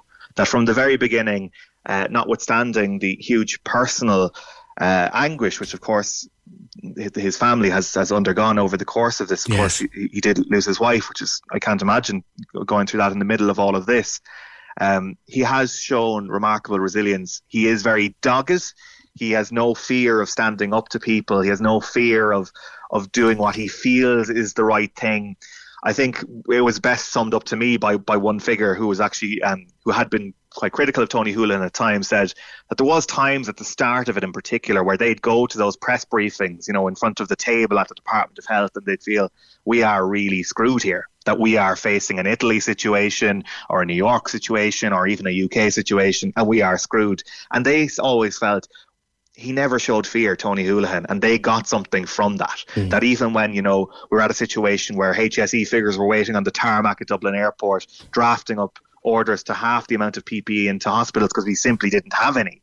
That there was an enormous amount of courage which showed by him. That he was almost this sort of Churchillian figure. That he might have been difficult on a personal level. That he might have been uh, quite um, quite a strong figure, quite authoritarian, as I say. But that he was the kind of person we needed to pull us through it. So there is going to be a huge focus on Tony Holohan in this. Uh, but I think that there is a fairly full picture of the sort of character that he is throughout. It's a super read, Richard, and I congratulate you on it. Uh, State of Emergency, Richard Chambers, Virgin Media uh, news correspondent. Super book, well worth a read. 1850 715 996. Richard, thank you. Can we just talk? The Opinion Line on Cork's 96 FM. With McCarthy Insurance Group. Call in person or call them now. They don't just talk the talk, they walk the walk. CMIG.ie. The lines are live. And we're ready to talk. Can we just talk? Call 1850 715 996. Text or WhatsApp 083 396 96 96. Email opinion at 96fm.ie. The Opinion Line with PJ Coogan. On Cork's 96 FM. 1850 715 The number, the text to WhatsApp is 083 396 96 96. And the email is opinion at 96fm.ie. Quick reminder to you, and I'll be telling you this now a bit during the month of November. Uh, last year we introduced it, and we're doing it again this year. And that's between Christmas and New Year. We'll be doing Rewind 21, which is a look back at the year on the opinion line. We have to pick bits of the year. We do so much stuff on the program. We have to sit down and sift through all the things we've done and try to make five programs for between uh, Christmas and New Year. And we're in the kind of selection process at the moment for that. And I'd like your input. So if you pop me an email or contact us through any one of our platforms, opinion at 96fm.ie. Was there an interview? Was there a moment? Was there a guest? Was there something utterly daft that happened or a story that broke? It doesn't have to be a big news story, something that we'd forgotten, but you might really have enjoyed. Or indeed, if you want to look at a way we focused on a big story, just get in touch with us over the next couple of weeks. Um, I'd put a little deadline on this. I'd kind of like to know your stuff by about the 20th of November. So we'll give it three weeks. Today's the first. So we say today, three weeks. Just let us know the stuff that you enjoyed on the opinion line during 2021, the stuff that you remember or that you'd like to hear again. Let us know, and we'll put it into those programs over the Christmas period. 1850 715 opinion at 96fm.ie for any of those memories. New programme starting tonight, I think, on RTE1, The Irish Wedding. Yes, there have been a hundred programmes done, a hundred documentaries about weddings, but another one should be lost on nobody. And one of the couples involved uh, is Sinead and Esther, and they live in Cork. And I think they're both there. Hi, Sinead. How's it going? How are you? And Esther. Yeah, how's it going? How are you? No, now, Sinead, you and you started. You gave Esther a place to stay. Tell me that story. Um, yeah, so we originally met. Um, Esther was going out with one of my friends at the time, and uh, they broke up. And then a year later, um, we were just chatting, and she said that, "Oh, I'm, I'm looking for a place to crash up, up in Cork." And I goes, "Asha, stay with me." And then three three weeks later, she moved in, and I haven't been able to get rid of her since. That's not a Cork accent. Um, well, we're both from West Cork. Uh, my parents are English, so I picked up the accent from them. I got you. I got you. So, from moving in for a place to crash, um, Esther, uh, how long did it take before there was more to it than that? Uh, I'd say there was more to it probably that first night I was there, but um, yeah, it was it was it went quickly. I don't know. We were a stereotypical gay couple and moved in together after a couple of weeks, and mm. I'd say I probably just I, I think I just knew that there was there was something different with this one.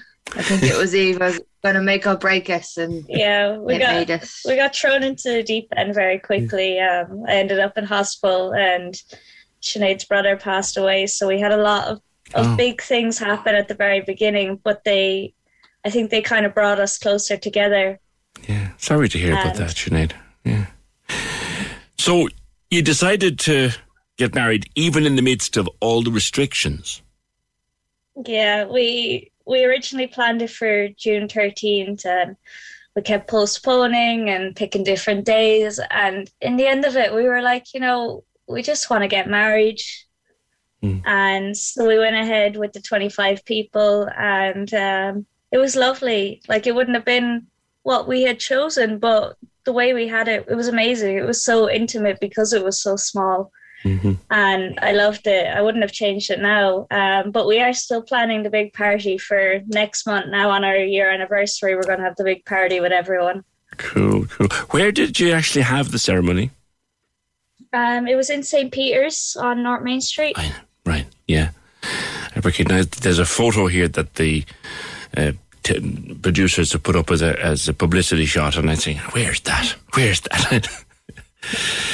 yeah, we, we had the ceremony there and then we went up to the old jail for some photos after.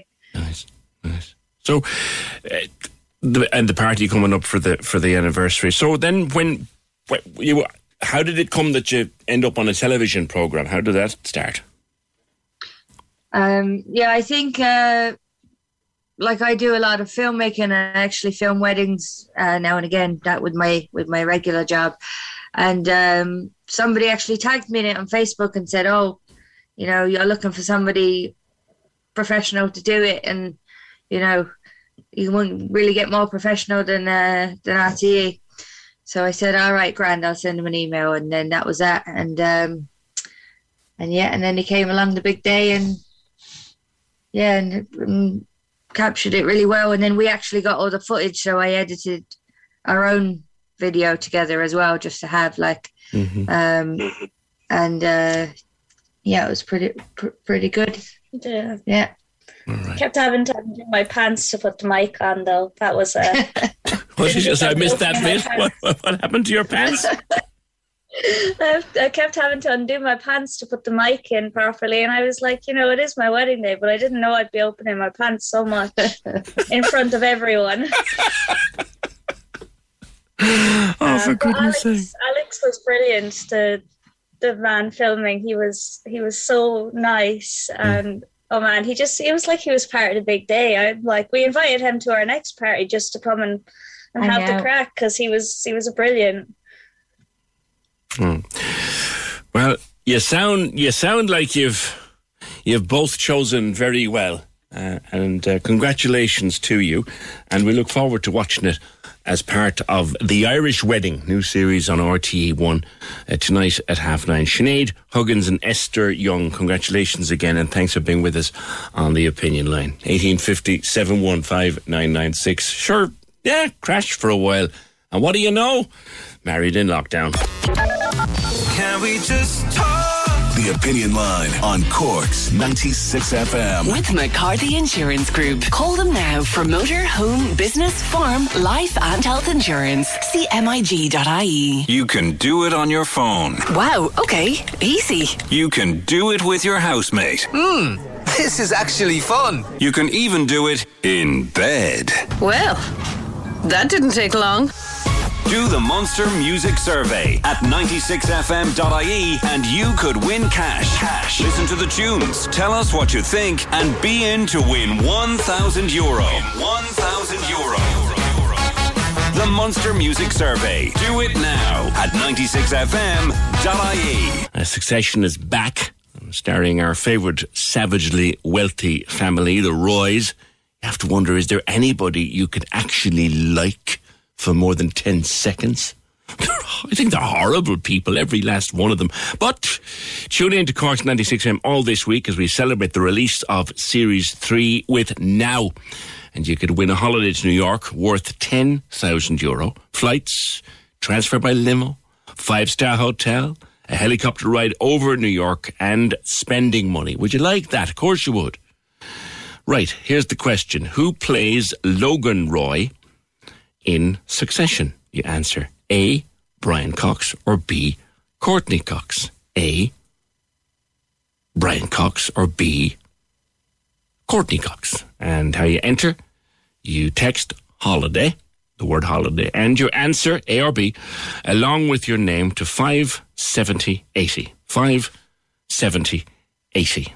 A text costs two euro and you must be over 18 to enter. Get your bill pairs permission, one text required per entry, and the winner will be announced on the 9th of November. For T's and C's, check out the competition page at 96fm.ie, and it's only on Cork's 96 FM.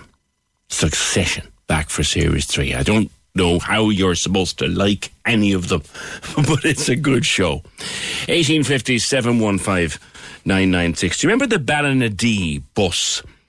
This uh, siblings, uh, Thomas and Anna and Rachel and Niall, got together to get an old bus and turn it into an Airbnb. And was kind of how they helped themselves to cope with the sudden loss of their dad. Now, not only did they get the air, the Airbnb out of the bus, it's gorgeous actually, it's a fabulous show, but they've also raised over 32 grand for Pieta House in the process. And now they want to take it a step further. Thomas, good morning to you. Hi, how are you getting on? Good, good. The bus was a fabulous job. I remember seeing a lot of um, footage on it, and you made a great job of it. So, so what's the next step for Ballinadee then? Um, I suppose we have we're after buying a second one, um, and we got it towed down from Newry in County Down, but it's fully converted already, so we're putting that one in place Um, and we're also opening up a, like a coffee truck in the yard, so like a outdoor cafe kind of thing. It's hopefully going to be done in the next two weeks as well. Right, but you've bigger plans again. Um, more plans, yeah, glamping pods, other stuff, uh, kind of expanding with the whole farm. Hopefully down the line we'll do like open farm kind of thing. Um, but yeah, we're very uh, impulsive and we're just all mad for a road, so there's loads of stuff planned. This was kind of something that started as a project to help you work through the sudden loss of dad, but it's it's developed into far more than that, hasn't it? Yeah, I think yeah, I think like when we first bought the bus, we didn't realize that um, it was going to help us massively. With what happened with that, it was kind of a distraction, and you know we were all like working together outside, um, so it really helped a lot. But now it's just grown into like it's something that we love, and we hope to hopefully work for ourselves for going forward in the future and just take a wage next year and kind of drive on with it and see where it takes us. Because there is a whole business in it. I mean, the first one, crack, yeah. the first bus ha- bus has a bar and a hot tub. Like, Yeah, yeah. I'm still trying to. We're How'd you get a hot tub into the blipping bus? Like, Uh, it's outside the front, yeah, but um, we're, we're currently trying to roof that now and get a nice outside area ready for the winter, so that there'll be like more bookings and stuff. So like we're we're doing that as well. I mean, is there much take up of it on Air- Airbnb? There is, yeah. We had a 98% occupancy rate from 1st of June to end of September. Fantastic. So fully, nearly almost fully booked, which is great. But um, winter isn't as busy yet. But like we're doing a few bits to hopefully um, get more bookings and Yeah, stuff. like how would you heat it in the winter? I mean, you can hardly heat. You know, you know, buses aren't the warmest things anyway in the winter. No, it's fairly well insulated though, and it has it has rads like these kind of special rads. So we fit those in recently enough as well, just to get it warm. You're joking me. You got rads into No. it.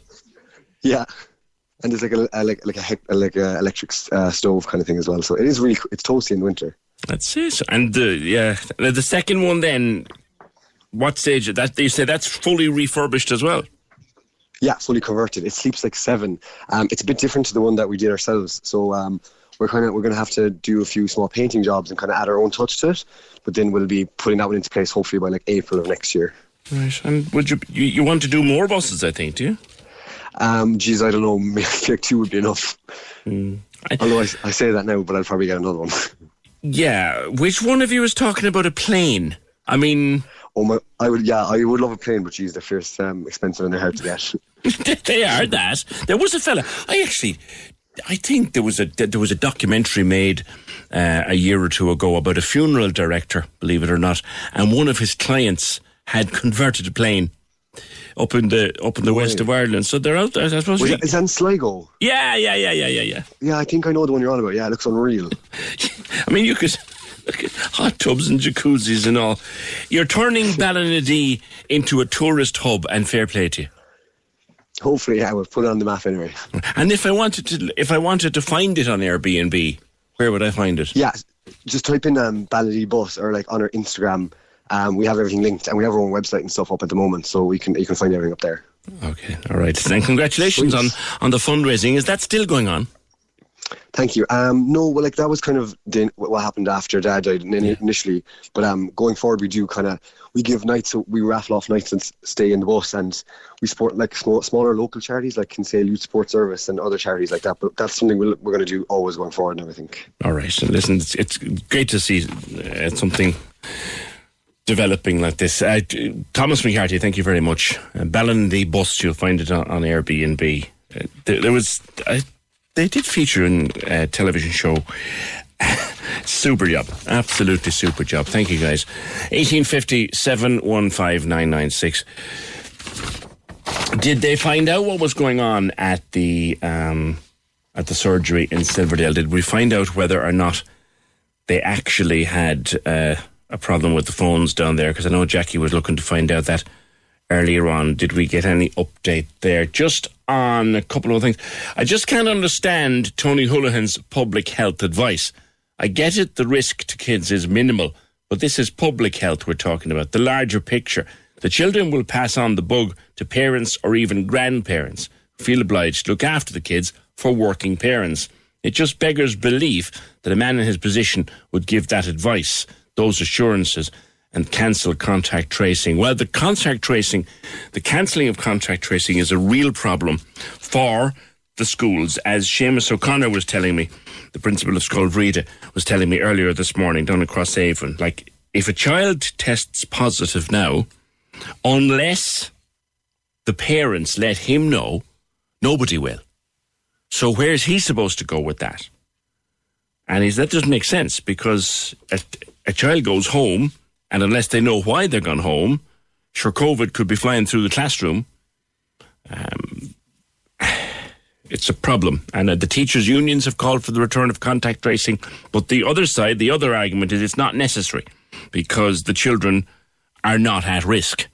And Tony Holohan's insistence, I have it here somewhere for the paper this morning. Wait a while, give me a second, I'll find it. Yeah. He was saying that he doesn't believe COVID 19 transmissions is uncommon. He said he's conscious that parents and guardians will be concerned about the high level of incidence. But as winter approaches, NPHET is monitoring the level of incidence and closely reviewing the data. Uh, international evidence tells us that in the vast majority of cases, children who become infected experience mild symptoms or are asymptomatic.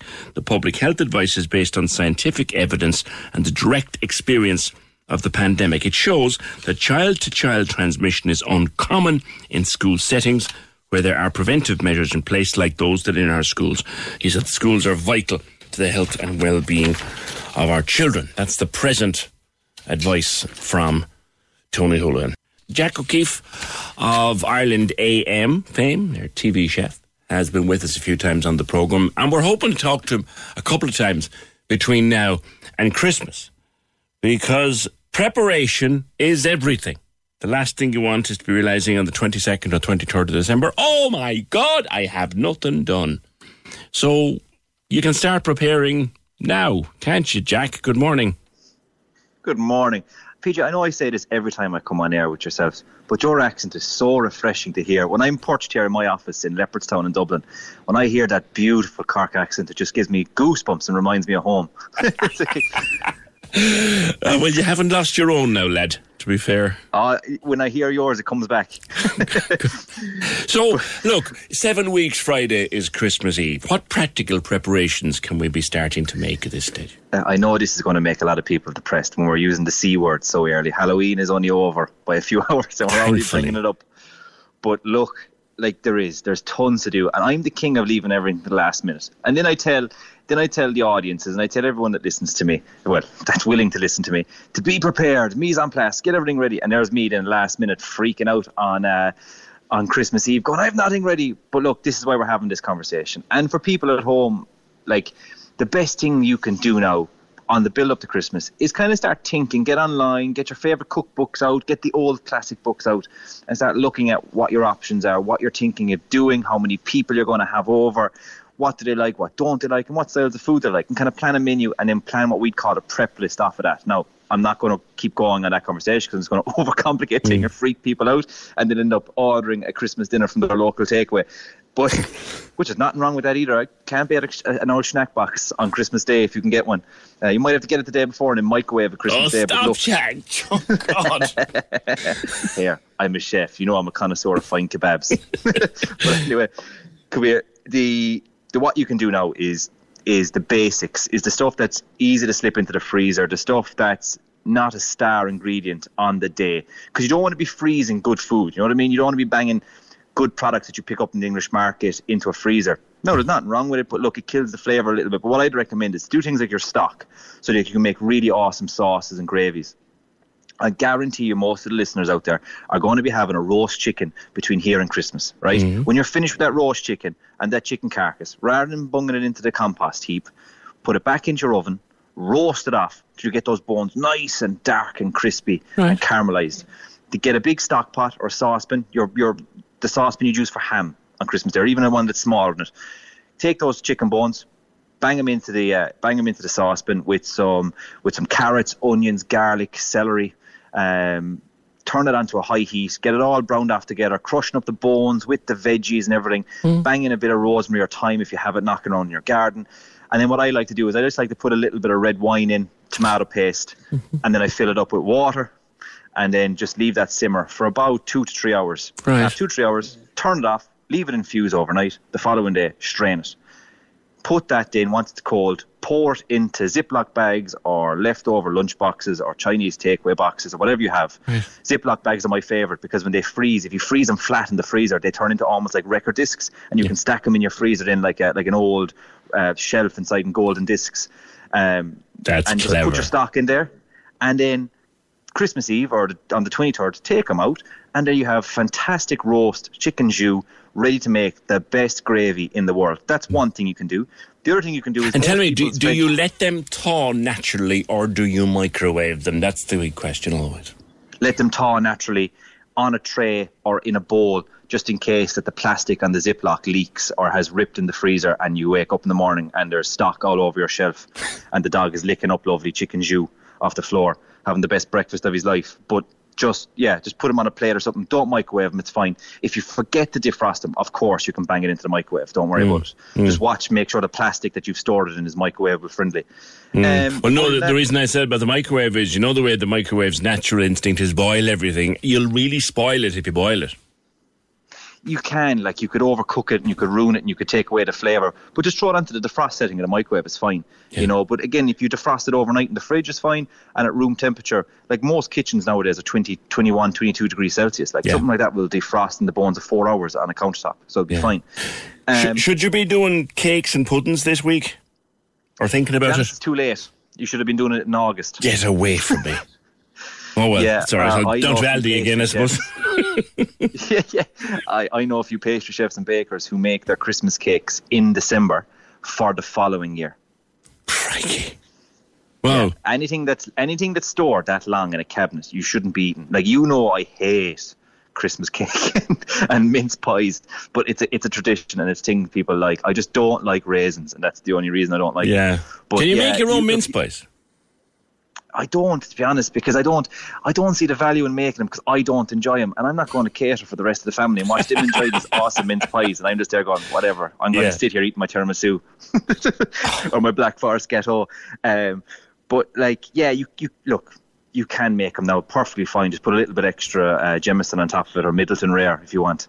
Um, and it'll be perfectly fine by the time you come up to Christmas. The other thing I would do is your herb gardens that everyone planted during the lockdown are mm. just about to start dying off now as you come into the really cold weather. So to save all that rosemary, thyme, parsley, whatever you have growing out there, make these little, I call them little herb cubes in your freezer using an ice cube tray. So basically take your herbs, pull them off the wood, pop them into the ice cube trays, pour in olive oil or melted butter and bang them into your freezer. And then on Christmas Day, you can basically use these herb infusions. You see them in the supermarkets, herb mm. infusions. They're, I think Knorr do them or something. They're like little jelly stock pots. You can make your own. There they Oh yeah, well, you put, put them in with rice. Actually, when you when you when you're boiling a bit of rice, you throw in, into it. Exactly, exactly. And can you imagine those? Imagine the buttery ones, butter, rosemary, and thyme melted together in an ice cube tray, and you're you're folding it through freshly mashed potato on Christmas Day. it's this instant when you taste something, you go, "That's missing something." Just enough butter, enough herbs into anything, and it's fixed. Mm. Come here before You I know? let you go this time. We'll talk again before the Christmas. Is there going to be? Because I've been hearing people say, get into your butcher now and order your bird and order your ham. Because is there going to be a shortage, Jack? Do you think? From what we are hearing in the industry, there might be the um, the stock levels of turkeys and stuff on farms aren't as high as they were.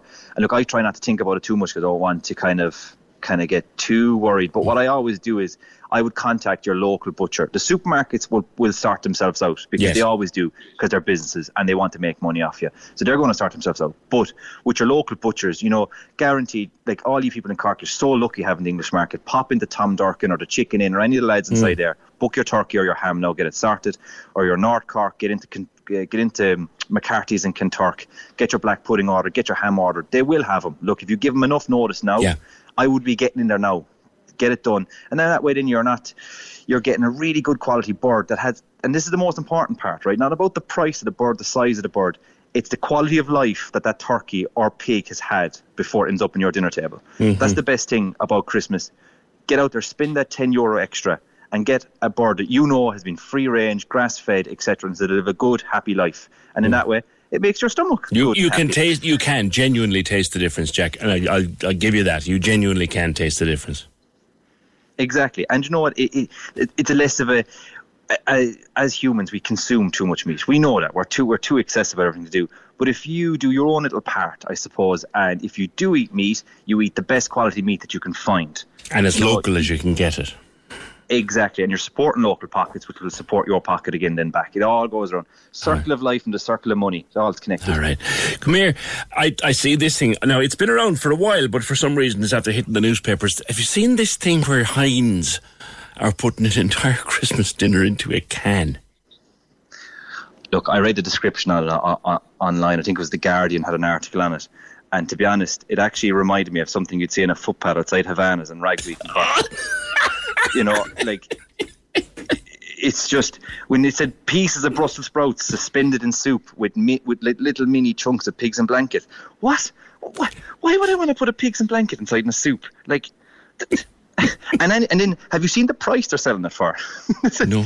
Anything that's one pound fifty is not good for you. it's not Christmas dinner. Like, Jack, we'll talk again between this and the big day. Jack O'Keefe, uh, Ireland AM uh, TV chef. Thanks, Jack. 1850 715 Love that idea with the stock, though.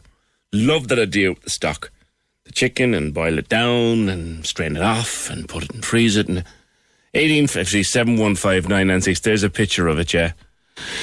I don't know. I don't know. Well,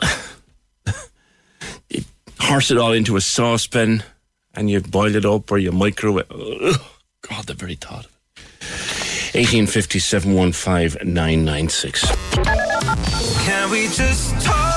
The Opinion Line on Cork's 96 FM. With McCarthy Insurance Group. Call in person or call them now. They don't just talk the talk, they walk the walk. CMIG.ie. Can we just talk? The Opinion Line with PJ Coogan Text or WhatsApp now 083 396 96 96. on Cork's 96 FM. An event that comes up uh, in the month of November and has gained huge support over the years, had to be done virtually, of course, uh, last year, was the Run in the Dark, organised by the Mark Pollock Trust. It's coming up again. Paula Kenneth, or Cuniff, is their CEO and joins me. Paula, good morning. Morning. How are you doing? Good. Will it be? Will it be virtual again this year? It will, unfortunately. Um, the event takes months and months of planning. So, unfortunately, we had to make the call on it earlier in the summer, and it was just too soon to know. Thankfully, things are looking well, you know, in terms of events happening, but we unfortunately had to make that decision early. So, it'll be virtual. Everybody will be able to download our app and they can choose their own run route and run 5K or 10K. The difference between this time uh, this year and last year is that they could actually meet up with a small group of friends and go and do the run together and go for a pint afterwards. Last year, unfortunately, most people were running on their own. Mm. Tell me a bit about the history of the the event and, of course, the Mark Pollock Trust. So the Run in the Dark was set up originally by friends and family of Mark Pollock. In case your listeners don't know Mark's story, he went blind 22 years ago from detached retinas and unfortunately had a, a catastrophic accident, fell from a second story window about 12 years ago and broke his back. So he's now blind and paralyzed. While he was still in hospital, friends and family set up Run in the Dark. That was 11 years ago now, and it's grown from an event just within Ireland to 25,000 people all around the world taking part. So it's a bit like New Year's Eve, PJ. We sweep the globe at 8 p.m. all around the world on one night in November. Mm. And and it raises money, of course. And what is what, what's the fundraisers for? Exactly. So it's a fundraising run for the Mark Pollock Trust, and we have a charity now called Collaborative Cures. So when Mark was in hospital, he was told, this is it. There's no point hoping for a cure. But that wasn't the mindset that had gotten him from going blind at age 22 to racing to the South Pole 10 years later. So Mark started to question, well, why is that? Like, why can't we cure paralysis when all these amazing things are happening in healthcare? Like, look what happened with the, the vaccines in the last year, year and a half. So, um, we've been working to try and cure paralysis and, and make a contribution towards that for the last 10 years or so. And what we've noticed is that there's a huge amount of fragmentation. So people are covering their copybooks, right? They're not sharing their findings, they're not working together. So where we add value is that we bring people together and we Mm. try and get them to collaborate and work together. So that's really the focus of, of what we do. We've worked on projects valued at over kind of 15 million euro over the last 10 years and Mark does that himself and then we have this charity now collaborative cures scaling the work that Mark's been doing mm. over the last 10 years. And and wh- where are we with regard to the, the research, Paula? I've heard Mark speak mm. about this, and he makes an incredibly powerful point that there is so much work going on on various elements of what causes paralysis and, and, and its effect on the body. Where are we in terms of? I, I suppose we'll never be able to sort of give someone an injection and it'll all go away. But but but where are we with regard to eh, at least improving the situation? That's exactly it. There's no magic tablet that some someone will be able to take if they're if they have a spinal cord injury or some sort of paralysis. But it's definitely going to be a cocktail of interventions. It's going to be a number of things coming together. So a lot of people will have seen Mark over the years walking in his robotic legs, his Yes. exoskeleton. They're amazing from a, a rehab point of view. So to get to imagine sitting down all day, you know, I mean, it's not an easy thing to do. So to be able to stand and walk has an amazing uh, both health and mental health benefits for people who have some form of paralysis or other neurological conditions, MS, for example. So we have a number of exoskeletons doing research. We also have one in Dublin in DCU um, that where people can go and use it, and research is being done as part of that. But other really interesting. Um, interventions we've been working with. One is called electrical stimulation of the spine, where they um, basically s- stimulate your nervous system on the skin of your spine. So it's not implanted, it's on the skin. And that's going to be available for people to buy within the next 18 months, which is hugely exciting. Right. So we've been working with for years and the company in the um, US merged with a company in Europe and it, they're nearly they went into IPO actually the other week so that means basically a ton more funding behind them so within the next 18 months that will be able to to be bought to be used in clinics in This is like trying to and, you short know, circuit the break. home. It, it does. It kind of supercharges the nervous system, and it's amazing, especially for people with a higher level of paralysis. So, if you have limited use of your hands, when people have this electrical stimulation, they're able to open the cap of a bottle. They're able to zip up their their jacket or button their jumper. They're able to feed themselves. I mean, it, it's actually huge for people with with the higher level of paralysis. For people, so Mark is paralyzed from the waist down. When he walked in his robot and was had the electrical stimulation turned on, the kind of he could feel his legs, not the way we can now, but he could Yeah. feel the meat in his legs and the muscles that were totally wasted away started to come back. So this is a really exciting piece of tech and it'll be you know really good for people with lots of different different levels of paralysis or spinal cord injury so very excited about that Yes. and lots of other work going on around nerve bridging which is damaging or repairing the damaged spinal cord a little bit further off Science, the science of it is, is fascinating, and I've heard Mm. Mark speak about it a couple of times. Paula, you also have a very interesting survey here uh, in conjunction with the whole run in the dark. Mm. Yeah, so we were we wanted to see how people were getting on in lockdown, how it had affected their mental and their physical health. The a couple of interesting things. A lot of people uh, took up w- walking, you know, and so I was you think running, but there were people running, but huge amount of people getting out and their activity and their exercise was walking. I mean, getting out in the air is just amazing for both mental and physical health. So I was delighted to, to hear that. I think we some people found it difficult with team training, with gyms being closed, that their physical training worsened. So 43% of people said their physical training worsened. But um, I suppose what's interesting from us, particularly, you know, people talk about Mark a lot and they talk about resilience and how does he do it, you know, and how does Yeah. he keep going? Well, 61% of, of the people surveyed said they're feeling more resilient now than before lockdown. And I think what it was is we always had that resilience there, but when you have to really dig deep and, and use it, you know, I think the last year has shown us how resilient we can all be as individuals and as communities. Um, so we're hoping that people who have been walking, who've been running, will do the run in the dark with us this November. Yeah, it, it is true though, wasn't it? Because when we kind of had nothing else to do, particularly in the first very severe lockdown in the spring of Mm. 2020, we literally had nothing else to do except walk around the block.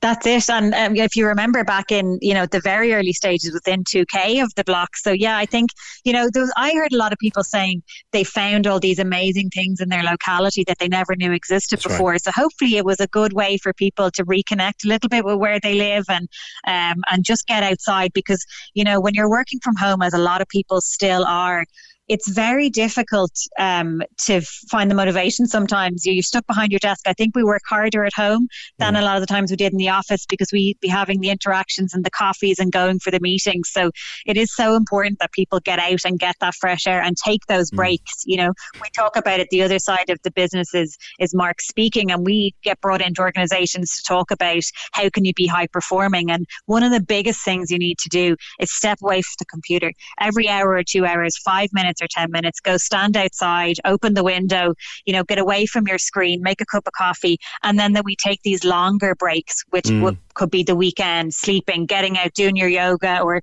sea swimming, as I know lots of people love, you know, going for a walk, going for a run. So Mm. if we want to feel our best, we need to be doing that stuff as well. Uh, I'm reading one of the one or two of the findings here in front of me as well. I find Paula that a lot of people do not want to go back completely to where Yeah. we were in 2019. There are certain things that they actually have taken to and like. Yeah, I mean, only. F- yeah, only 40% of people want plan to return to the office when lockdown ends. I mean, anecdotally, a lot of friends telling me they're thinking of leaving the city and looking at living a different way and being able to work remotely. So I think there's been a big change to how people approach different things, whether it's like that exercise or whether it's, you know, can you imagine going back to the hour or the hour and a half commute five days a week, having spent successfully the last year and a half at home and still being able to do our work. So it'll be very interesting to see as things change in the next, as it's spring. Think the government's talking about return to offices, what that looks like. I think we're definitely looking at a hybrid model. There's no doubt about that. But yeah, and in Dublin, even even fewer people want to go back. Come back to Run in the Dark. Lastly, uh, if people want to enter or register, wh- what do they do? So they go to runinthedark.org. It's a 5K or a 10K. You can walk it or you can run it. Or everyone will basically get their run pack um, couriered out to them. We're working with Fastway Couriers this year as our partner. They'll get their pack with their medal, their flashing armband, and their bandana uh, before the run. And then on the day, they'll download the Run the Dark app and use that to time themselves. And then when they finish, PJ, they join a global leaderboard. So we're still, even though we're apart, we're still a global community, and you'll be able to see how you rank compared to people taking part all over the world. Okay, it's 32 euro to enter, and all of those things come as part of the entry. Paula, good to speak with you. That's Paula Cuniff, CEO of Run in the Dark, runinthedark.org. If you want to register, get involved, and be part of that. It's a huge event. Remember, in previous years when you could do it, if you came into town on the night of the Run in the Dark and didn't know it was on, you'd wonder who are all these guys running around. That's what they were at. 1850 715 996. Just before I go, I want to read this. And it's it's food for thought, and we might come back to it. Uh, on the phone, someone says, I lived six months in the Canaries. I'm back a month. You hear nothing about it there. People should stop their obsession with it. I don't agree with that obsession. I'm sorry we came back in a way, apart from my daughter's birthday party, which I was delighted to be here for. I'm not one of these conspiracy theorists that don't think people didn't die or that it's not a dangerous disease or that people shouldn't get vaccinated, but it is a disease that'll be here for a long time or possibly forever. And we've learned a lot of things, and now it's time to apply that learning and just adjust. I think the conspiracy theorists do have one thing right. The government are using the focus on COVID to manipulate emotions and keep the debate away from topics that embarrass them and to introduce things that they were trying to bring in anyway. If you've any thoughts on that. And finally, Siobhan was on. Could PJ say on the radio today to ask people to tune in to RTE2 tonight at half nine for John Connor's Acting Academy? My son Daniel got a part in it. That's Siobhan Maureen Power. Happy to do that. And also this Friday coming, the inaugural Mass to remember Cork Dockers will be held in St. Peter's and Paul's Church at half eleven. My name is Liam Corcoran. I'm spokesman for the group Remembering Cork Dockers. If you require any further information, thank you for that, Liam. And that's pretty much it. The programme today, edited by Fiona Corcoran, produced and researched by Fergal Barry. See you tomorrow, just after nine. Can we just talk? The Opinion Line on Cork's 96 FM. With McCarthy Insurance Group. Call them now for motor, home, business, farm, life, and health insurance. CMIG.ie.